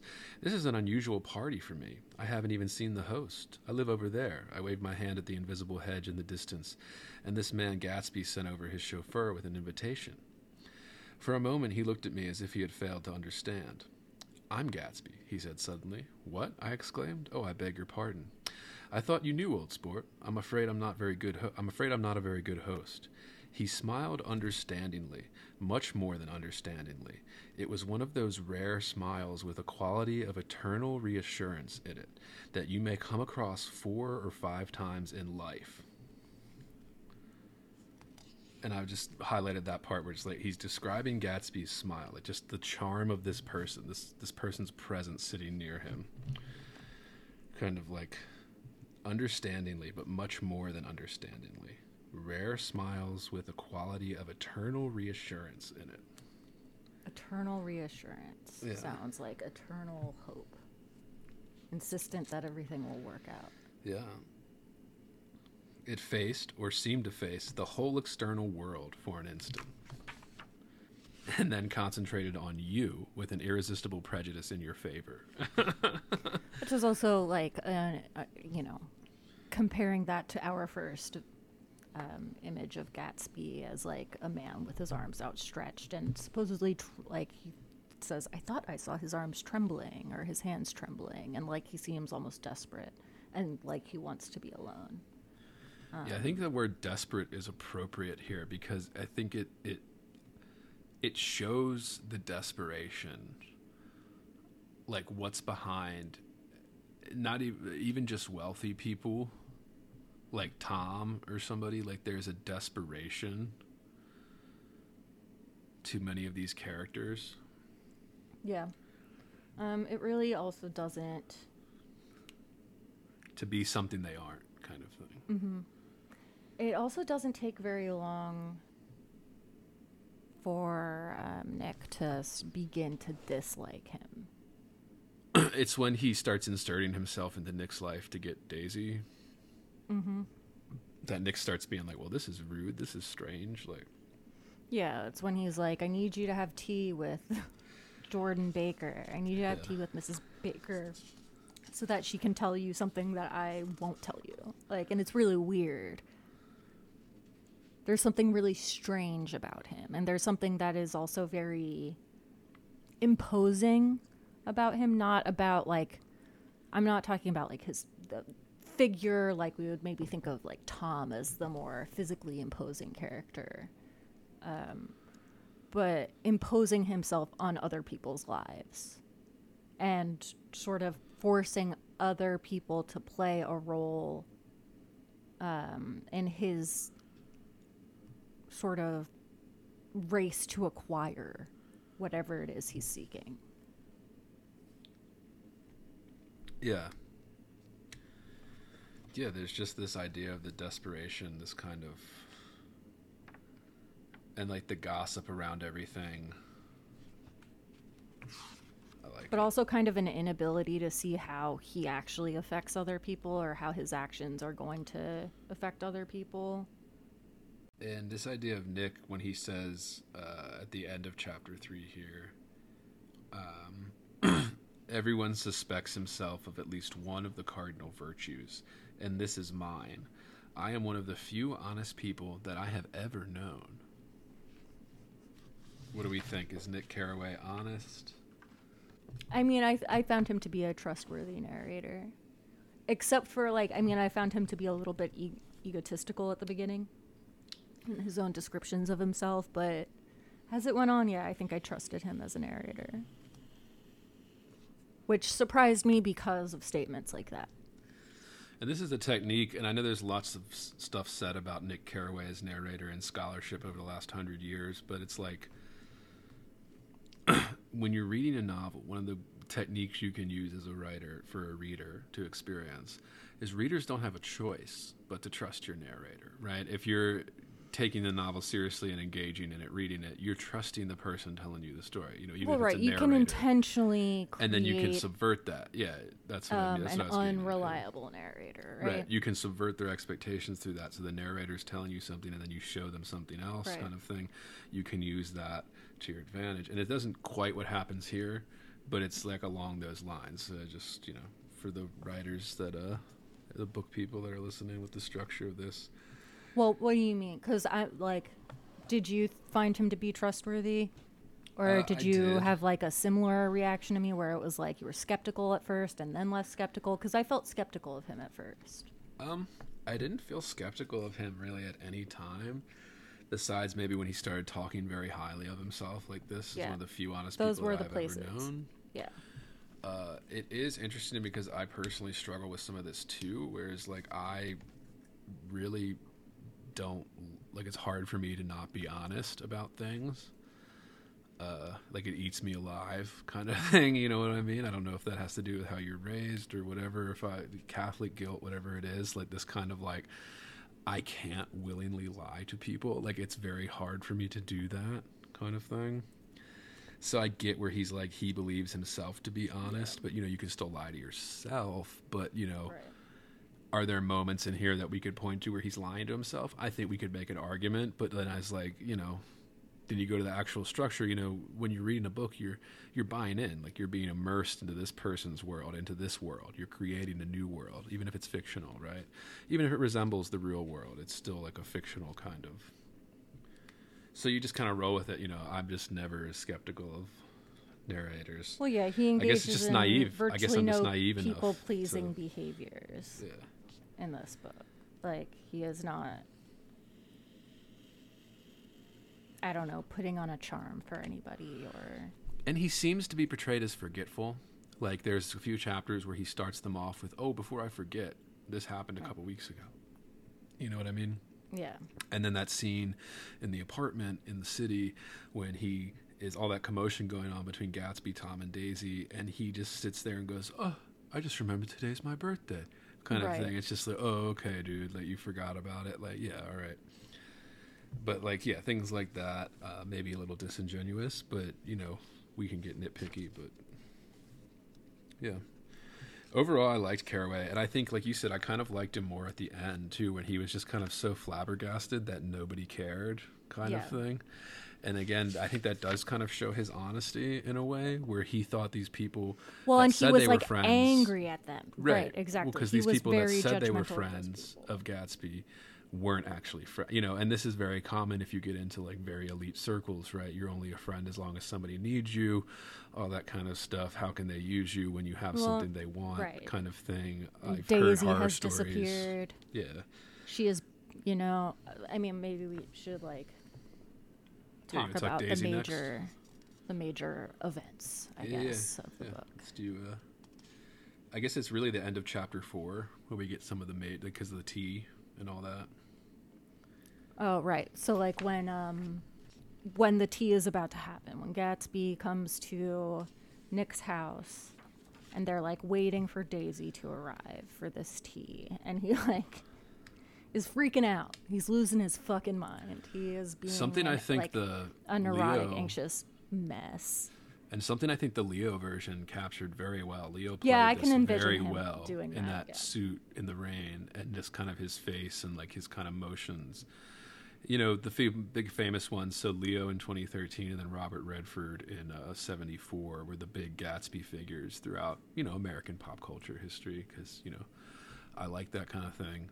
But I just kept, and I kept picturing that the Leo scene because it's a very distinct scene in the Baz Luhrmann version there with he shows up all soaking wet after he ran through the backyard. The flowers coming in, they make kind of a joke out of it. Um, more so than it is in the book, although Nick is still in the book being like, oh, you didn't think mine was good enough, you know? And I think in the 2013 movie version, they actually make it even more extravagant where like Gatsby brings in his own tea set and stuff. Oh, Whereas yeah, in the in the he's, book, like, he just obsessed asks with, him like, if he needs a tea sure the lawn is Yeah. cut and like Yeah. he's very concerned with the appearances of the whole thing but at the same time he's also like you know it's like moments to the time when she's supposed to arrive Yeah. and he's just like throwing up his hands and being like it's done. She's not coming. It's not worth it. Let- This is a mistake. you know, like nothing's gonna happen. Um, so there is like this weird in those moments, like you see the breakdown of the sort of And you see this in the, um, in the cultivated exterior. and you see this in the conversation between Jordan Baker, who is like you know Nick's kind of love interest at the time, who's friends with Daisy, and then um, Nick here at the end of chapter four, after we get this kind of like That tea is so oh this awkward. is so this is before the tea, but this is right before this is after he already asked him, but before we see the events of the tea, and Jordan's talking to him, and she's telling him that like you know, Gatsby, this is like he's talking to her. He's like, What a strange coincidence, I said. But it wasn't a coincidence at all. Why not? Gatsby bought that house so that Daisy would be just across the bay. Then it had not been merely the stars to which he had aspired on that June night. He came alive to me, delivered suddenly from the womb of his purposeless splendor. He wants to know, continued Jordan, if you'll invite Daisy to your house some afternoon and then let him come over. The modesty of the demand shook me. He had waited five years and bought a mansion where he dispensed starlight to casual moths so that he could come over some afternoon to a stranger's garden. Did I have to know all this before he could ask such a thing? He's afraid. He's waited so long, he thought you might be offended. You see, he's a regular tough underneath it all. Something worried me. Why didn't he ask you to arrange a meeting? He wants her to see his house, she explained, and your house is right next door. Oh. I think he half expected her to wander into one of his parties some night, went on Jordan, but she never did. Then he began asking people casually if they knew her, and I was the first one he found. It was that night he sent for me at his dance, and you should have heard the elaborate way he worked up to it. Of course, I immediately suggested a luncheon in New York, and I thought he'd go mad. Uh, I don't want to do anything out of the way, he kept saying. I want to, I want to see her right next door. When I said you were a particular friend of Tom's, he started to abandon the whole idea.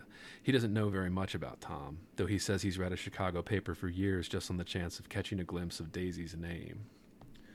And this kind of thing where she's talking about why Gatsby's going to ask him to invite Daisy for tea and then he's going to show up. He's kind of like organizing a meet cute or something, right? Like this kind yeah, of but it's like five years in the making. and it's like Uh, a psychotic obsession kind of. It's like yeah. very. I mean, yeah. It's like there's this part of me that's like doing that unfair. Like, no, but like we want him to chase. Like we want him. It's flattering to have someone this in love, right? But then it's also like this is creepy. Like you went and bought a house so that you could be like a, you know, not to like right. throw around language, but it's like stalkery. right. It's a sen- it's kind of stalkery behavior, which, you know, um, it, it- but yeah, I don't think here it's intended to be like he's a stalker. It's just like it's really, it yeah, uh, like you said, ob- obsessively like and or psychotically obsessive. But the way it's told, I agree with all that. But like the way it's told is like a romanticizing of that obsession. Yes. And there is this kind of, and Sophie and I texted about this a little bit. We should get into it now, I guess. With this kind of, it's a very masculine book. Sophie was texting me about this, and I think that's true. I think it mainly because it's from the point of view of a male narrator, and then we Well, and I think that the man, you know, male characters feel more real. The female characters, in some ways, feel a little bit hollow to me, but in a way that may be intentional and maybe some of it is not. Like, you know, it's sort of hard for me to say one way or another. I already sort of said what I think of Daisy, but I think that she's supposed to be kind of a detestable person. A lot of his female characters are written that way. And this side of Paradise, it was kind of like that as well. Like the main guy was always kind of disgusted by how aloof and uneducated the women he was around. Right, get- you so- know, this was a so, you time know- when the women were not going to college, right? Princeton was Well, and we know Fitzgerald did not have a happy marriage. Like we know Right, that that yeah. you know he was not, um, But you know, is- necessarily yeah. kind to women. So like there is, it, it is hard, I guess, to not see that in the book, and not even even not knowing about Fitzgerald, right? Like you can feel that uh, the male characters feel more real or have more depth. They feel like Tom almost feels like the most um, tangible, like real character to me. Like I can just envision him without having to refer to who played him in a movie or Right. like uh, you know. There's something about him that feels like a real character to me, um, more so than any of the women in the novel. And this is something I think that isn't mentioned, or it's not just it just isn't talked about as honestly. Uh, and some of the more recent stuff where there is this level that I think this book captures of that when a man is in love with a woman, uh, there are things that like he would be willing to do in terms of like somebody like Gatsby, is he willing to like literally commit crimes and lie about everything just to have a chance at what he has been chasing for the last five years since this girl he met well before he was shipped off in the army kind of thing, you know what I mean? Right. And there's there's something it's like a romantic tragedy, I think, to that. Like this idea of yes, men a lot of men are willing to do this to get the person that they love or think they love in the case Think of they love. this. Yeah. But even so, I mean, we doubt that he actually loved her. I think he was naive about his chances, considering she was already married to somebody who was actually wealthy and Well, powerful I and think stuff. when we learn But what his did he not motivation in her? chasing her was for her to love him. was, like, I mean, I think when we learn his sort of backstory with her, um, how they met, how he actually began to pursue her, why she appealed to him, and it wasn't just that she was beautiful; it was that there was something magical about this sort of world that she lived in, that she was particularly wanted by other men, things that essentially increased her value. So And really early it, yeah. on, it was just like a you're something valuable that I feel I can't have and that intrigues me. And then he like they become tied up in this like brief romance before he goes to the war. And that's why I kept getting this idea of the love story with this idea of the romantic love story where it's everything he did, he did to just have a chance at Daisy. Literally spent years staring at the end of her dock, you know.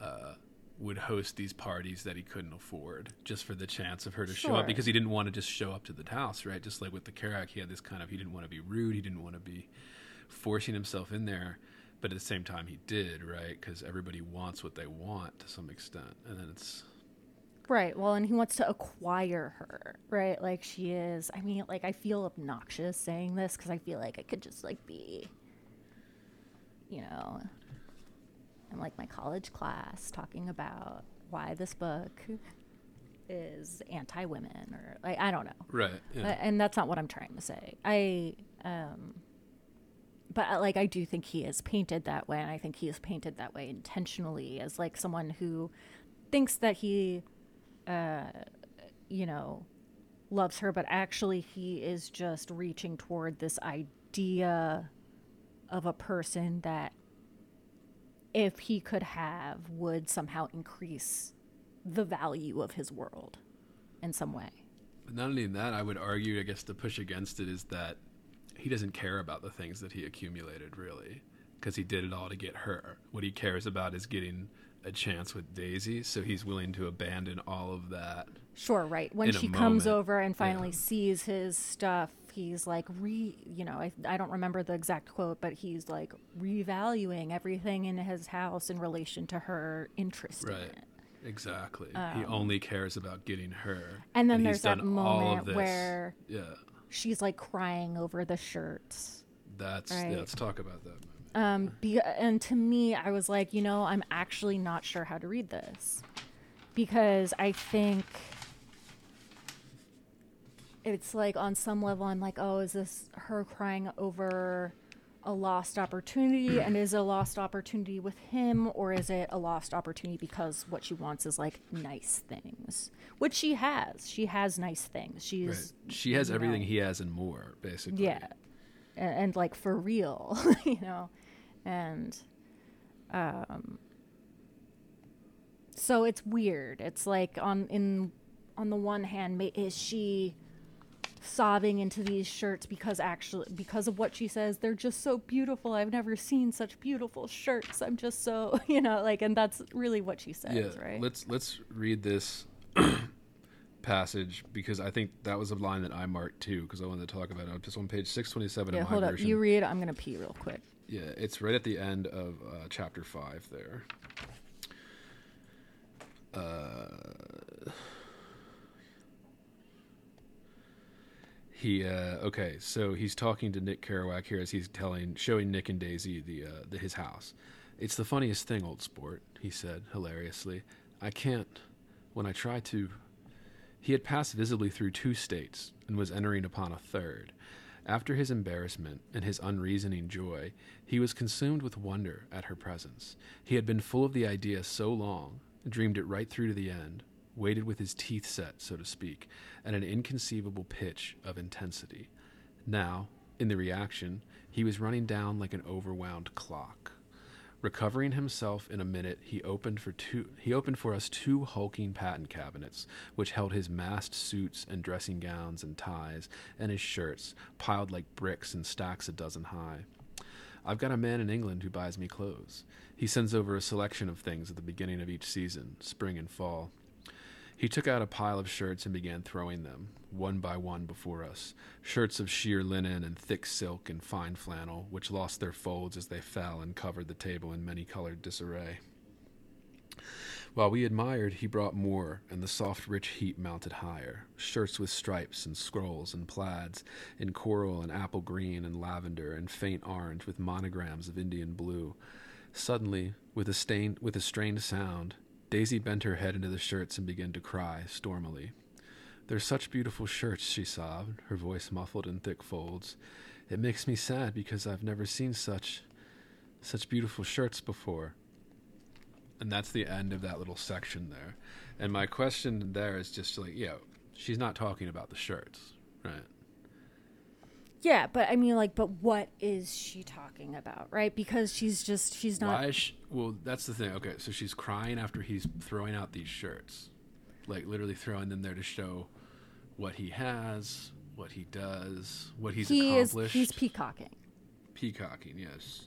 And there's been scholarship on this of the Bowerbird type, uh, Gatsby's Mansion, blah blah blah. But yeah, peacocking. But that's why I said is like I don't believe Daisy's crying about the shirts here, but all she can manage to say is talk about these shirts. Nobody cares about the shirts, actually. Well, I think it's not entirely not about the shirts, right? Like because she's it's not just that it's Gatsby is the sense I get. It's look at this life I've cultivated just for you. It's like um he's presenting her with some like overwhelming gift that is the wrong time for her to have. It is like just uh, physical or material, like, you know, sort of manifestation of like something of like maybe like a missed opportunity that think it's the cannot really be restored. Yeah, I think it's the moment where Daisy realizes. Like, because we could say that, like, oh, it's just a dumb line, but I think it's actually kind of a quite of a brilliant way to show that there's something going on besides the house tour. And Nick Carraway's hinting at it as he's showing you this stuff, right? Like, there's there's clearly more to this in their kind of reunion. Than Oh, well, yeah, we don't see so much of it, right? We just know that, like, we have this really awkward scene with the tea, right? And they're, like, staring at each other. And, like, at some point, you know, Nick leaves the house. He sort of is like, yeah, this isn't for me. Like, I'm just going to wait outside. Um, and, like, when we see them, it's, like, weird. And there's, like, something knowing between them. And Daisy's crying. And, you know, it's all very sort of we never actually see um, which is which is why I don't think it's actually a love story, right? Like, I mean, for a hundred other reasons, but like, you never actually see um, any like passion happen between them. You see maybe like oh, you know, meaningful looks or like she turns into his arm or like, you know, you know, someone gets a kiss on the forehead, whatever. It's like these little tiny gestures, but we don't see like the meat of what happens between them in those moments. There's hints in the later narration from Carraway that Daisy's been going over his house quite frequently because we only see from Carraway's perspective, so there are weeks missing at a time, kind of thing, as we go through the events. But that's so the it's whole clear thing that like, like, now they're having like some kind of an affair. affair, yeah, and you can't say fucking because it's 1925, right? Right. But like he's implying it in kind of a, you know, they did this in the 50s during that like stuff with the Hays Code in movies and stuff, where like they wouldn't show sex scenes. What they would do is they'd show two people kissing, and then they'd like show a door closing or something, Right. implying that they were going into the bedroom, implying that they're having sex without showing a steamy, hot, you know, sex scenes or whatever. Yeah. That didn't happen until you know later, uh, 60s. But yeah, I guess my point with all that is that like it's not really because oh she loves him. Like I don't feel like that's what the shirt scene is actually about. She's just like this is some other life that I could have had and I'm not fully content with my current situation, right? Like Right. she's jaded, she's bored, she's like she wants it seems like she wants she's like in the perfect position, much like Tom to like want the exciting new thing. Um, and Tom maybe has the independence to sort of finance that while she doesn't. You know, she has to sneak away, and so does he. But like, he's also buying his mistress like a little. Um, dog. but well, yeah, isn't isn't he? Doesn't he like own her apartment? Like, Uh, the Or, apartment like- that they, they go to or- to have the affair in the city, Yeah. yeah. he owns that, and like she likes to pretend that she's a rich person's wife when they're there, and she takes she Carraway describes this in one of the earlier chapters when Tom insists he meets his woman in the city. Uh, again, because this is 1925, and men just openly had affairs, I guess, married men, um, uh, without consequence. So it was like, um, you know, he wanted to brag to Nick essentially, and then Nick said one of the first things he notices is that how, you know, the mistress uh, Myrtle starts changing her tone when she's in the apartment and is changed into a nice dress that Tom, all that Tom paid for, right? She's like pretending that she's now part of the aristocracy. yeah, and she and really enjoying like that, refers to and her Tom dress as like, oh, it's to- just something I throw on when I don't care what I look Right. like. Like, so she's this- really yeah. awful too. Like it's Right. obnoxious, you know. We don't Obno- get the yeah, sense that she's making a so. joke. She's Right. like just kind of being annoying. and you know this is she doesn't understand or she maybe she does and she's just okay with it because she's getting what she wants out of it type thing you know you could put it that way where tom gets to have his cake and eat it too and this woman gets to pretend to play rich lady's husband Uh, well, it lady- seems like maybe like know. she wants them to, you know, she wants to leave her husband, but um, Tom won't leave Daisy, and gets They- really angry when he they when they talk about nice it, thick, and then too. he basically punches her in the face and breaks her nose. Yeah they imply she's nice and thick too and busty Yeah.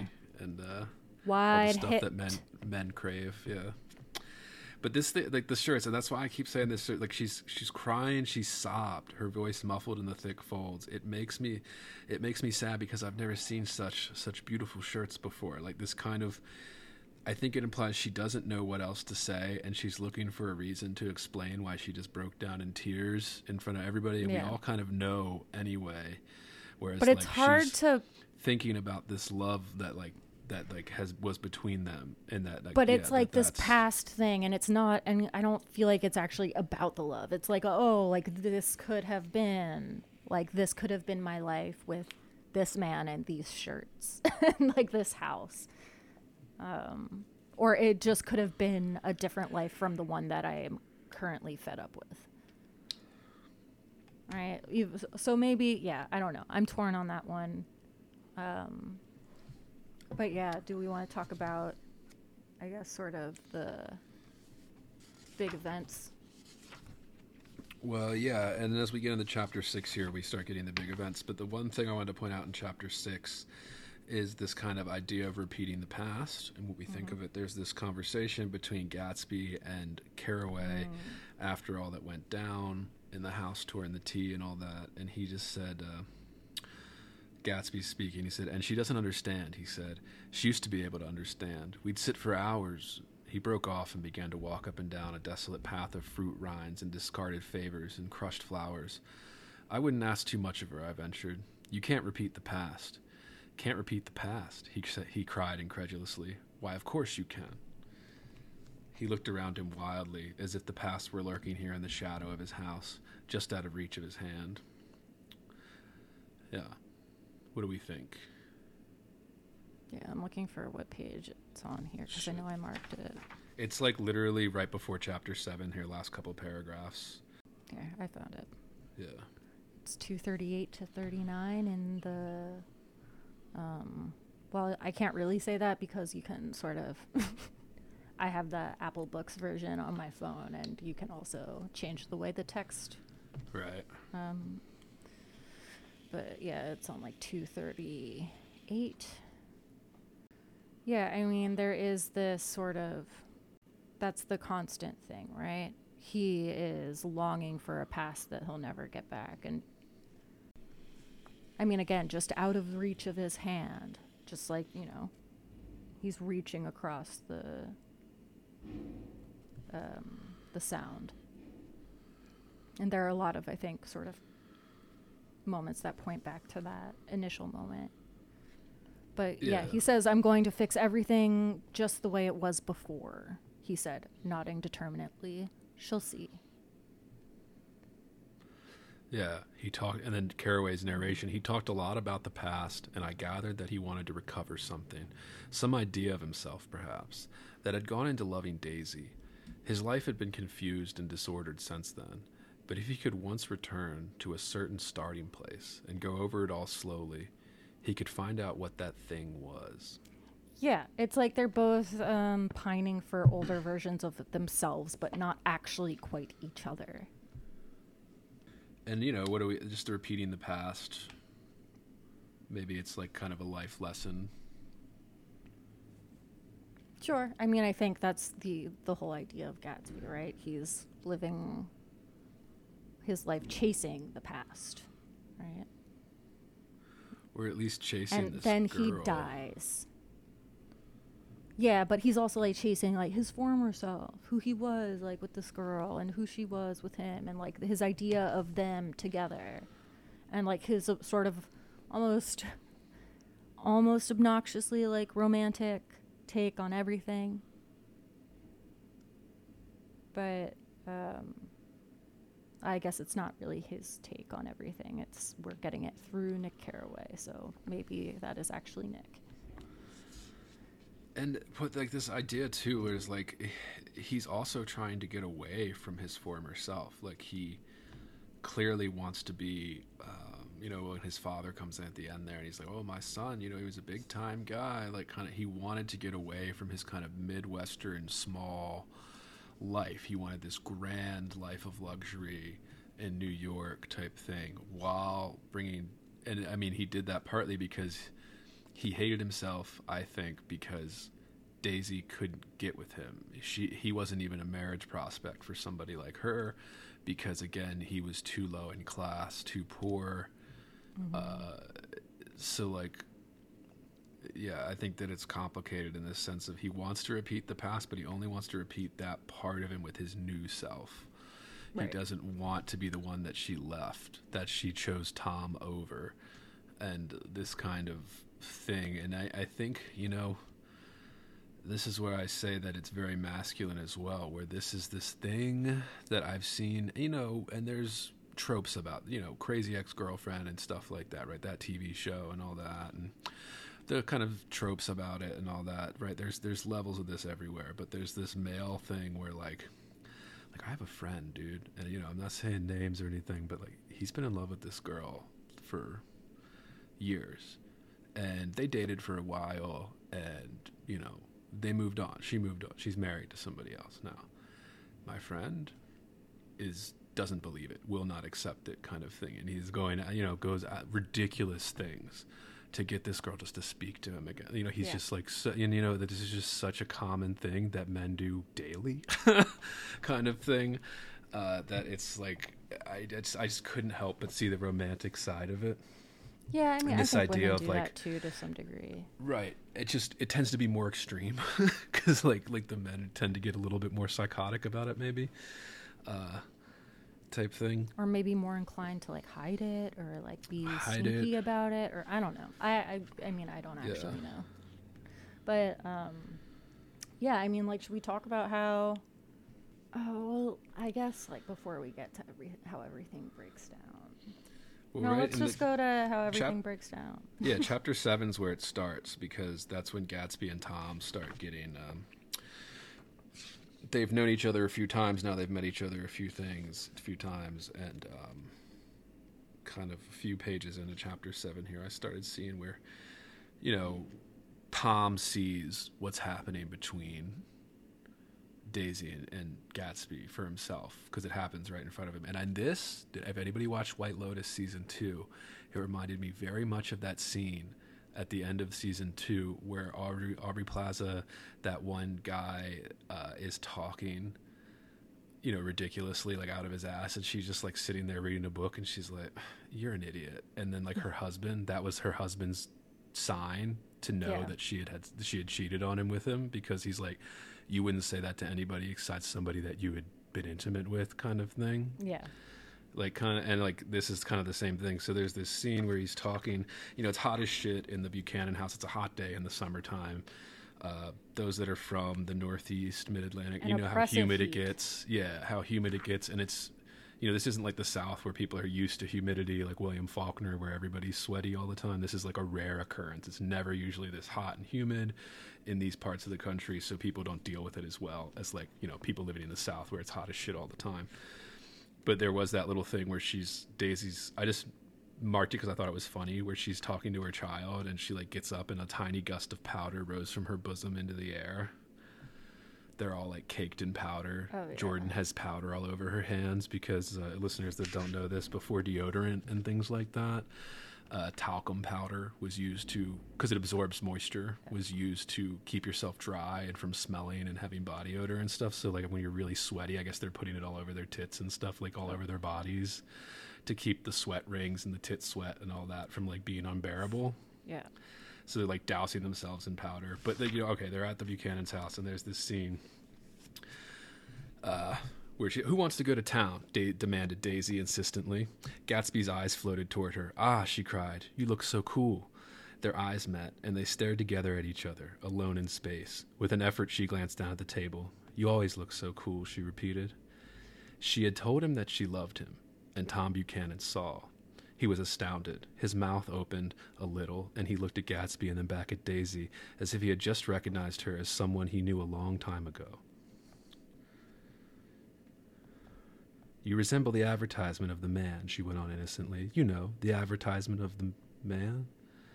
All right, broke in Tom quickly. I'm perfectly willing to go to town. Come on, we're all going to town. Like this kind of like Yeah. Tom saw it. I'm breaking he it saw up. they didn't say that they loved each other, but he saw it. That little interaction between one another. And I, this might be hard to understand for people that haven't been in long-term relationships. Like, like there is something, like when you know something's up because it's different. There's like a communication that's silent between like you. You have to be with someone a long time to be able to pick up on these things. But like once you do, like again, that's why I brought up that season two of White Lotus, where like there's a big dramatic scene where it's not said, but then the husband understands what just occurred in front of him kind of thing because he knows his wife right because they know each other they've slept in the same bed for a decade or more right like every night like you know each other you know the habits the mannerisms the inflections of voice the attitudes like kind of thing and then tom buchanan saw it he just saw it right oh you're always so cool mm-hmm. like him giving this kind of innocent comment under normal circumstances, right? If you're just like sitting at a party with a few friends or whatever, but then when you're sitting in this situation where they clearly have something between one another, it's obvious, right? Everybody knows. I remember being at an MFA party one time and this guy was really into a girl that was in the you know, the program. And I remember my wife, we weren't married at the time yet, but you know, we were living together, engaged, and she turned to me after the party. We're driving home, and she's just like, "So he follows her around like a little puppy, huh?" And I was like, "Oh, you saw that, didn't you?" Like he, this guy was literally following this girl around the party like a little dog. Oh, you need anything? Oh, you need, you know, like kind like men do this. Like they literally will die to get this woman if they want, like if they like could convince themselves that they love them, you know, kind of thing. And like Sophie said, that could be real, that could be imagined, it could be even if it's not though, right? Like all that matters is what happens there. But yeah, what do we think of this? This kind of moment of she had told Tom told him that she loved him. And Tom well, yes, the beginning of the breakdown, right? They're all Yeah, yeah, yeah. here in the house together, and he's trying for a recovery, right? Because he can't. He also can't just like burst out, right? Like he's been doing this for years. Like he's been having affairs with women. it's implied as he's talking to Nick, and Nick's giving you the stuff because he lets Daisy go with Gatsby in the car, right? Everybody knows this scene from the movies and stuff. And then he's driving with Nick and Jordan, and he's saying, you know, I think something's been going on with this Gatsby guy. He's he tells us that he had started a little investigation into him because he was spending a little bit too much time with his wife, kind of thing, and he was Yeah. a little suspicious of this guy. And he started to find out, you know, the secrets that Yeah. this Gatsby's a liar, and he's just kind of flabbergasted that he didn't think his wife had the gall or like the balls to have an affair, kind of thing. And he says this as they argue, and it's one of the more famous lines where he's, "I'm going to start taking better care of you now," kind of thing. Where he started basically like admitting that yes, everybody knows he's been having these affairs, you know, having his cake and eating it too, type thing. But he's yeah, like, he can't. trying ju- to he get her just yeah. like be mad at her because, even though he is right, like, yeah, he is he's a piece of shit, and yeah, But yeah, he also knows that like he could have a role to play in this. And I think this is one thing that Fitzgerald does brilliantly is that that shirt scene where we she's crying. We know it's not really about the shirts, but all she can manage to say is, "I've never seen such such beautiful shirts before." Like kind of crying, unable to even make sense of the situation. It's a stupid thing to say, right? It's dumb. And same thing with this. You always look so cool. She repeated, looking down at the table, right? Like she can't even meet eyes with him when she says it because she knows. But oh, there's this moment um before that. Before they even get in the car, before they go to town. There he's he's like going to go get some whiskey. Tom is going to go get some whiskey and he goes inside. Gatsby turned to me rigidly. I can't say anything in his house. Old sport. Again, old sport. Very annoying. Very annoying through the whole thing. Which is one of the things that makes him kind of like a little unlikable. Um, and that's a good trope too. Yeah. The, the old sport. Well, and how it's like kind of an, almost yeah. unnatural. Yeah. Um, if you want your all, like characters to sound different in dialogue, is a little trick is you give them a little quirky thing that they say or do or pronounce something, and it automatically gives your character a little bit of a quirk, differentiate them from other characters. So something like old sport, although you can't use that now because everybody's going to think Gatsby if you do that. But yeah, yeah. Well, there's this moment right after that where Nick says, "She's got an indiscreet voice." I remarked. It's full of. I hesitated. Her voice is full of money, he said suddenly. That was it. I had never understood before. It was full of money. That was the inexhaustible charm that rose and fell in it, the jingle of it, the cymbal song of it. Right? Um, and this is like a description that we get throughout the novel about her voice, right? There's something in her voice that draws people in. Like, um, and you know, he, he describes it sort of as music a lot of the time. And then we get this moment like, oh, it's money. She, her voice has money in it. what do we make of that? Because I kind of, I, I mean, the only way I, I would think to read it is like, yeah, she, her voice is the voice of somebody who is well taken care of, who is used to money, who is like, has all the comforts of life. There's an arrogance and an irresponsibility, I think, to people, especially people that are born into money. So if you didn't have to work for it, and you, you know, w- there's nothing wrong with that, right? We get mad at people like that, but you know, some people are just lucky they're born into. But people are also very charmed by it. they're charmed by it because you have things that they want but it's like yeah there is this level of and i think that it kind of shows this stuff about gatsby too like gatsby's not dumb like he's not stupid i think the lies got so big that he couldn't keep up with it at a certain point but also like it's clear he knows that in order to even have a chance with this girl he needs to give her money like he needs to have money for her kind of thing But And uh, like, it's also another moment that I think kind of reveals her as a character who's like kind of gross. Right. even- Well, like, and I think it's him kind of admitting that, where he's kind of like, she never used to be like that, or maybe she was always like that. I think it's suggested that she was always kind of like that, right? Like that he was not of the right. You know, breed of man for her. Like, you know, he was of the wrong stock or something. And that's like kind of what drew him in. Like, that he- she was like this unattainable thing Right. that he would reach for, just like to see if he could. And then it became an obsession. And he's like, and we fell in love. Um, And she loved him.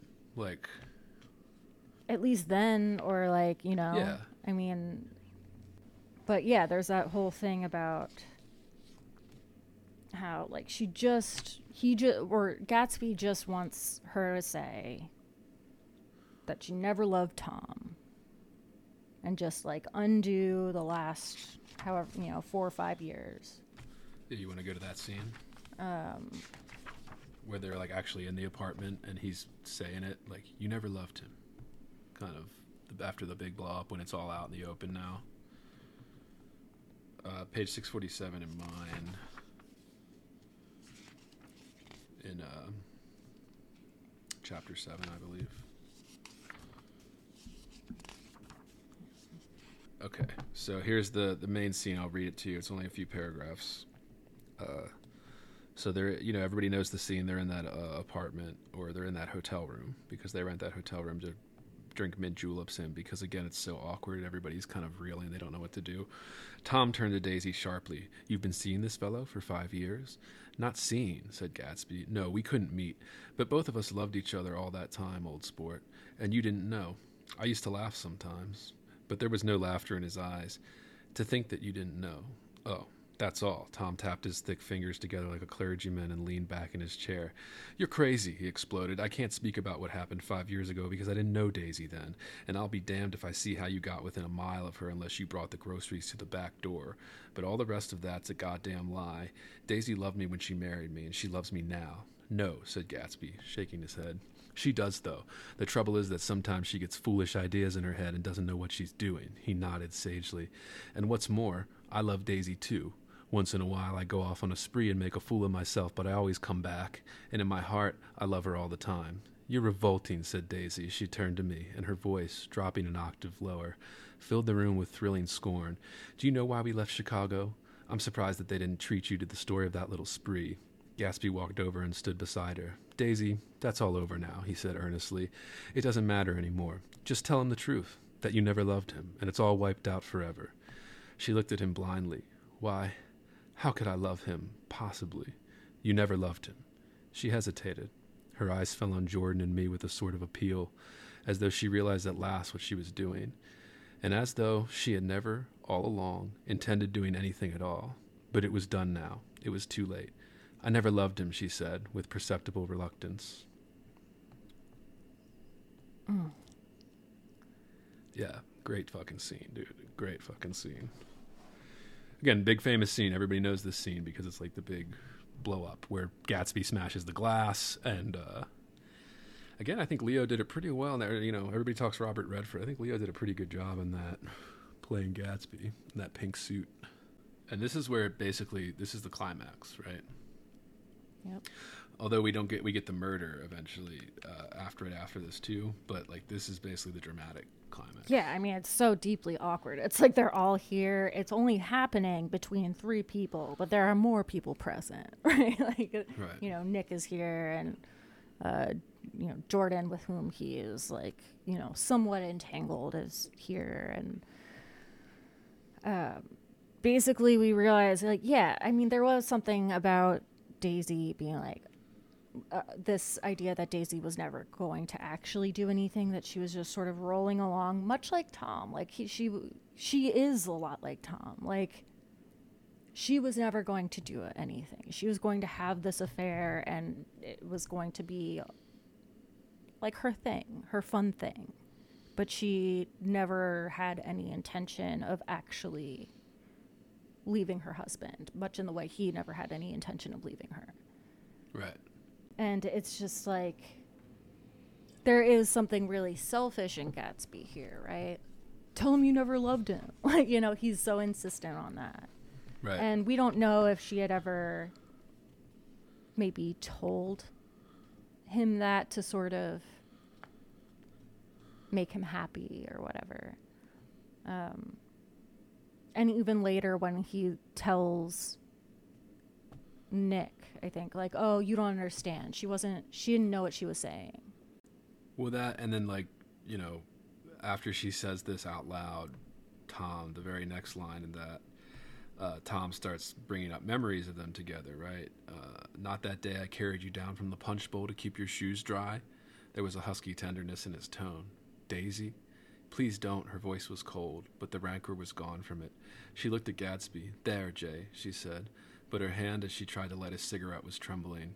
Suddenly, she threw the cigarette and the burning match on the carpet. Oh, you want too much, she cried to Gatsby. I love you now. Isn't that enough? I can't help what's past. She began to sob helplessly. I did love him once, but I loved you too. Gatsby's eyes opened and closed.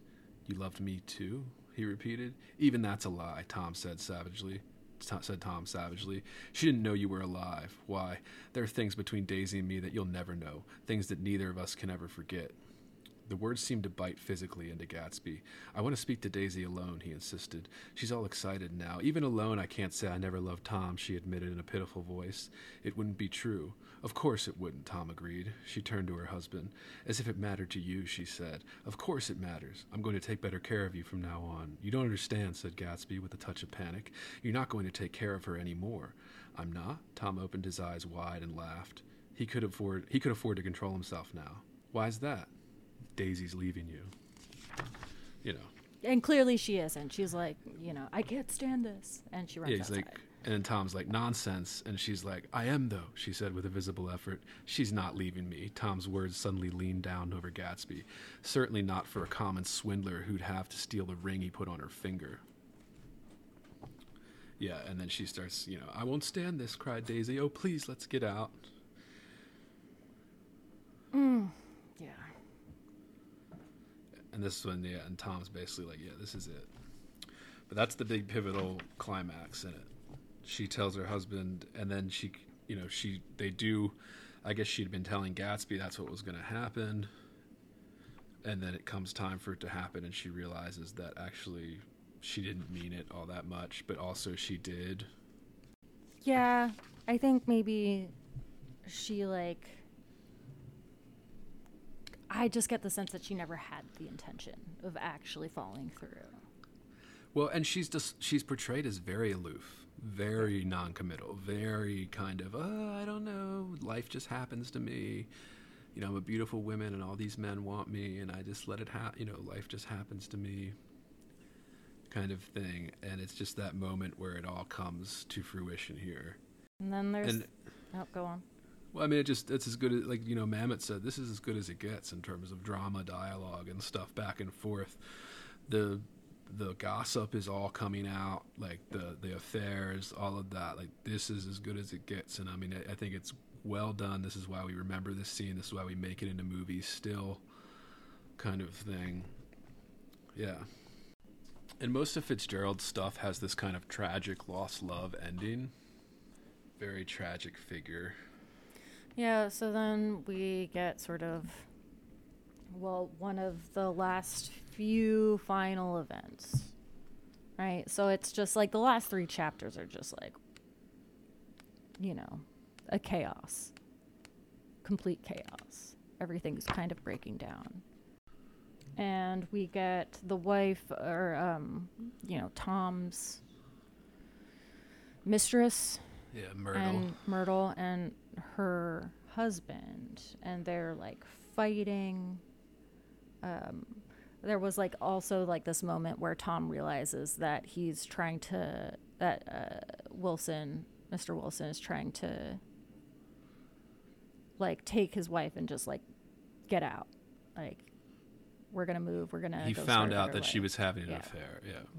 In movie versions, they talk about the pearls and stuff that she had, but in the book, it's a dog collar. Yeah, it's a dog collar because she really wanted a little dog, and they get a dog, and and it's like more expensive dog collar than she could have afforded. Type Yeah. thing, you know. um well and like also why yeah but uh, Yeah. um but they're fighting at some point like we see them fighting and a moment later she rushed out into the dusk waving her hands and shouting before she could move from his door the business was over and then we you know go into the story of what actually happened so she was hit by a car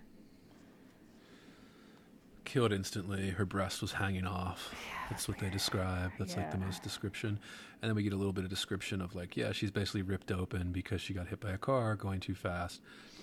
But yeah, what about that? Like when we get like Wilson going after Gatsby Yeah. and uh you know, Wilson's the one that shoots Gatsby at the end. But a lot of people know that ending again because this is a very popular story. But like, you know, what I was focused on is this kind of Nick's final kind of chapters after that mm-hmm. when we find out, and Nick is kind of the only one to mourn his friend's loss. And we talked about this a little already, where he's the he's really kind of angry and shocked that he's the only one that called himself a friend of Gatsby that is showing up Well, and also this was like a revenge killing, but you know, Gatsby wasn't. All, he was also just the owner of the car. He was not the one driving, right? Daisy was driving the car. Daisy, he died for her. That's what I'm gonna stake my my hill to die on. He loved her so much he died for her, kind of thing.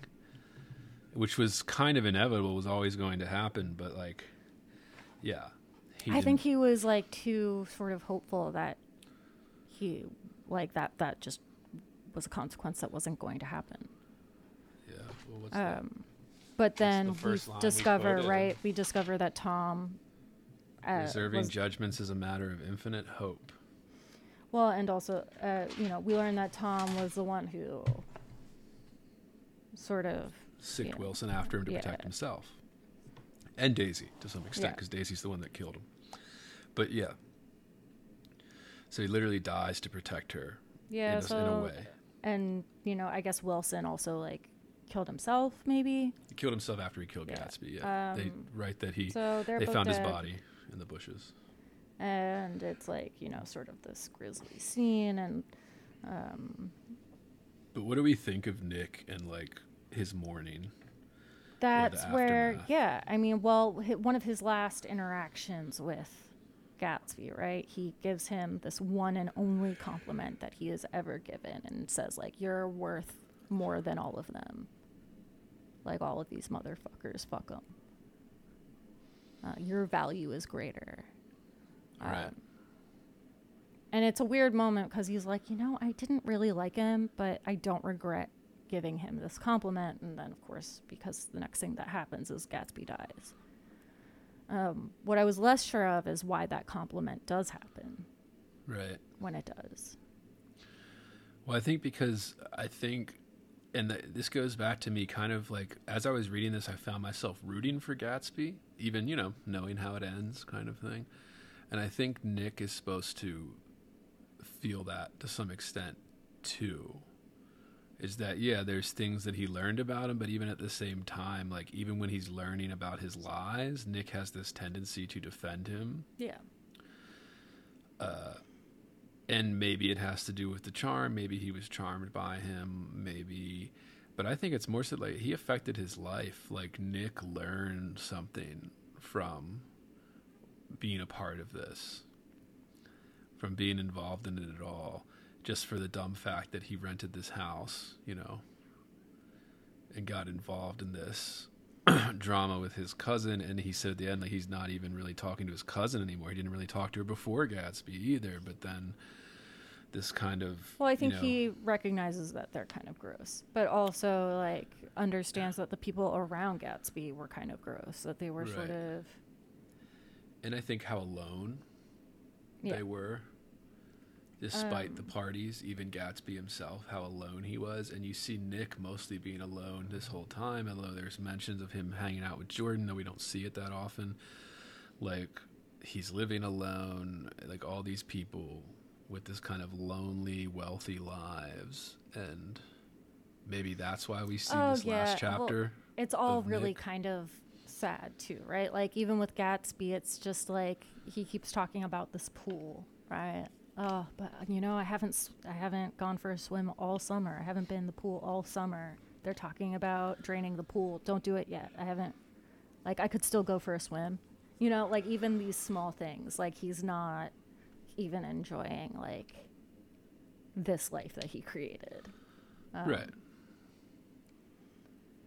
but still like believing that he could, you know. Um, but yeah, so Gatsby's dead. He meets Gatsby's father, and You know, that was sort of sweet. And Gatsby's father clearly thought very highly of his son and, you know, thought that he'd be a great man. And then it's just like, yeah, he's just ringing for anybody. He's like calling everybody. He's trying to find Gatsby's friends, his family, just anybody. Well, and I think the father is there to show the the juxtaposition between how Nick is feeling about it versus how his father felt, where his father believed the lies still, right? So his father's very proud, carries around this wrinkled picture of Gatsby's mansion in his mm-hmm. wallet or whatever, and wants to show everybody that this is his son's house. Look how fine it is. And this is when he's in the house and his son is dead already too. But like he just keeps kind of going about this, and Nick is kind of sitting there being like, well, you know, all that's a lie, right? Like, kind of thing, but doesn't want to tell him.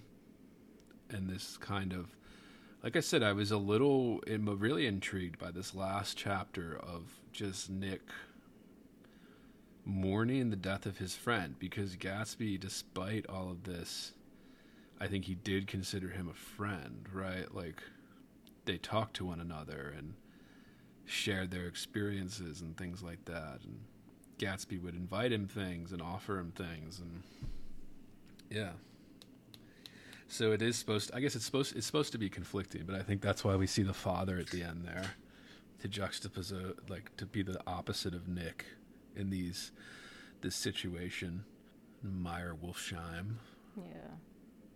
fixing the 1919 World Series or 1918. Oh World yeah. Well, Series. even that. Like, what was the um, what was the line? I think I even wrote that one down. It's like, oh, that's interesting. Yeah, the fixed World Series. Um, but if I had thought of it at all, I would have thought it, of it as a thing that merely happened.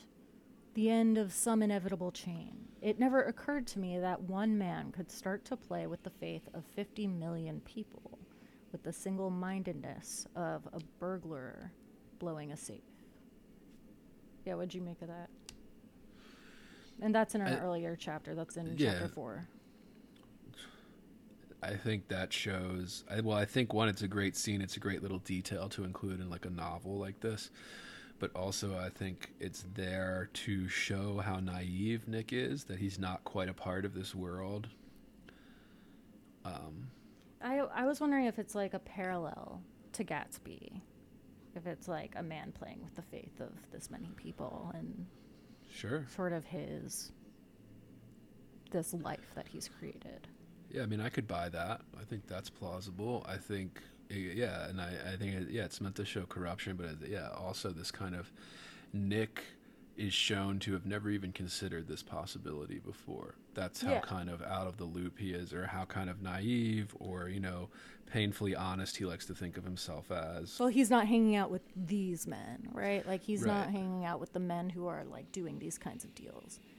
Yeah, I mean, I think that when I read this one passage where Nick is talking about Tom and Daisy, I'm like, okay, like I felt I felt validated in my reading of them. I felt like, all right, this was wise. Like this was well done. Um, where he says, and for me it's 389. It's like maybe 10 pages from the end. Um, it was all very careless and confused. They were careless people, Tom and Daisy. They smashed up things and creatures and then retreated back into their money or their vast carelessness or whatever it was they ke- that kept them together. And um, oh, and and let other people clean up the mess they had made. Right. I mean that's that is like how they feel throughout the story. Although again, Tom still feels like a more real character than Daisy to me. She still feels like this weird manic pixie like I mean, when you think of like an upper class woman at that time, yeah. Probably Um, was, But she since wasn't she still allowed to do feels like else. yeah. hollow, but I also feel like we don't get as much of her as we get of Tom in a real way. Right? Like we see Tom with his mistress. We don't really see Daisy with Gatsby. We don't I don't ever get a sense that we get a true Daisy anywhere in this novel. Right? She is so suppressed to me that she feels kind of hollow. I don't know if that was intended. You know, I don't think she's supposed to be likable. The Golden Girl. Yeah. Um, What they said. yeah, that's pretty much that's like the end, you know. He goes to the funeral, it's just like three of them. three of them there. Right, and sort of uh, maybe call, like a callback to that initial scene of Gatsby. Um, he had come a long way to this blue lawn, and his dream must have seemed so close that he could hardly fail to grasp it. He did not know that it was already behind him, somewhere back in that vast obscurity beyond the city, where the dark fields of the Republic rolled on under the night. Gatsby believed in the green light, the orgastic future that year by year recedes before us. It eluded us then, but that's no matter. Tomorrow we will run faster, stretch out our arms fur- farther. And one fine morning. So we beat on, boats against the current, borne back ceaselessly into the past. And it's like almost like yeah, but it's also like a, it feels very much like an explanation of that um, earlier scene. Yeah. Any thoughts? Any fu- any last remarks? Said it's great. Read it. Yeah, it's definitely worth. I mean, like I've sort of railed against reading this. I think because I tried so many times and it just like sort of decided I didn't really like him. I don't know. I I enjoyed the last few chapters when shit started to hit the fan. Again, yeah, fucking read it. Uh, I was bored at the beginning. Knew the story. You probably know the story too. You've probably seen a movie. Yeah, I think everybody should. I think that yeah, like you need to read it because there is this kind of. I remember when I was in school and I would use this excuse too, where I would be, "Oh fuck Fitzgerald," and I had never read, you know, any of the stuff. It's just something people pick up. They hear people say, and they think it sounds cool because it's like dissing what people hold up as great books, and then so definitely, yeah, buy it. Or I mean, this one is so out there, so popular. You can find free copies. You can find dollar used copies. You can find anything, and just give it a read and decide for yourself. And just don't repeat what somebody told you to say about this book or uh, all that bullshit. But of course, we can say it. People are going to keep doing it. But yeah, that's it. That's Gatsby. That's Gatsby. All right. uh, reminder to listeners: We're still looking for workshop horror stories. Send if you have a workshop horror story you want to share with us, please send that to heavyboredpodcast at gmail.com. We also have a subscription plan. You can subscribe to this podcast at patreon.com slash heavybored, receive full, uncensored episodes for subscribers only. If you don't want to do that, can't afford it, there are other ways to support us. You can leave us a five star review on Apple. That helps us out, helps us grow. Please do that. Uh, if you don't want to do that, you can check it out on our YouTube channels where we put all the free episodes up there as well as clips. If you don't have time to listen to the full episode, uh, give us a subscribe, a like, a share on YouTube. That helps us out. And of course, links to all the books and shit that we discuss that we covered in the description. And this next couple episodes, y'all, this is something we've been wanting to do. You're in for a treat at least book lovers are, literature lovers, is we're going to do a deep dive into uh, complete works of Emily Dickinson. And that's going to be a lot of fun. So get out your Dickinson collections. We're, and Sophie and I are going to break that Get out up. that dick. Yeah. Pull out your dick and, uh, Pull out your dick. yeah. Pull out your Dickinson and uh, start flapping it open. No, like there's like, uh, but yeah. So Sophie and I planned to hit this. We didn't want to hit like some of you that have this or know what we're talking about. The complete Dickinson. It's like a thousand page book, isn't it? Like it's like It's stupid long. it's a massive tome of all her poems, and we wanted to break that up. So we didn't want to squeeze that all into like a two hour episode. We're gonna break that up into a couple parts. Stay tuned. And this has been Heavy Bored. See ya. Suck my dick.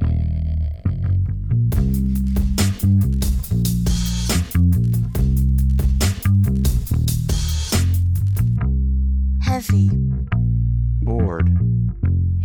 I am heavy, heavy, heavy. bored,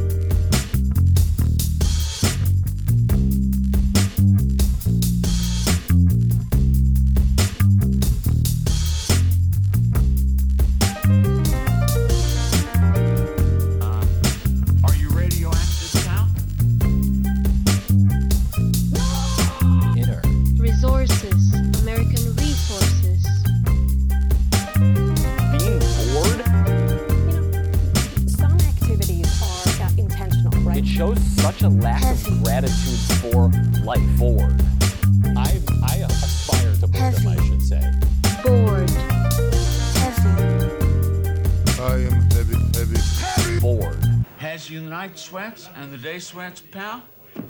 Pal, I do.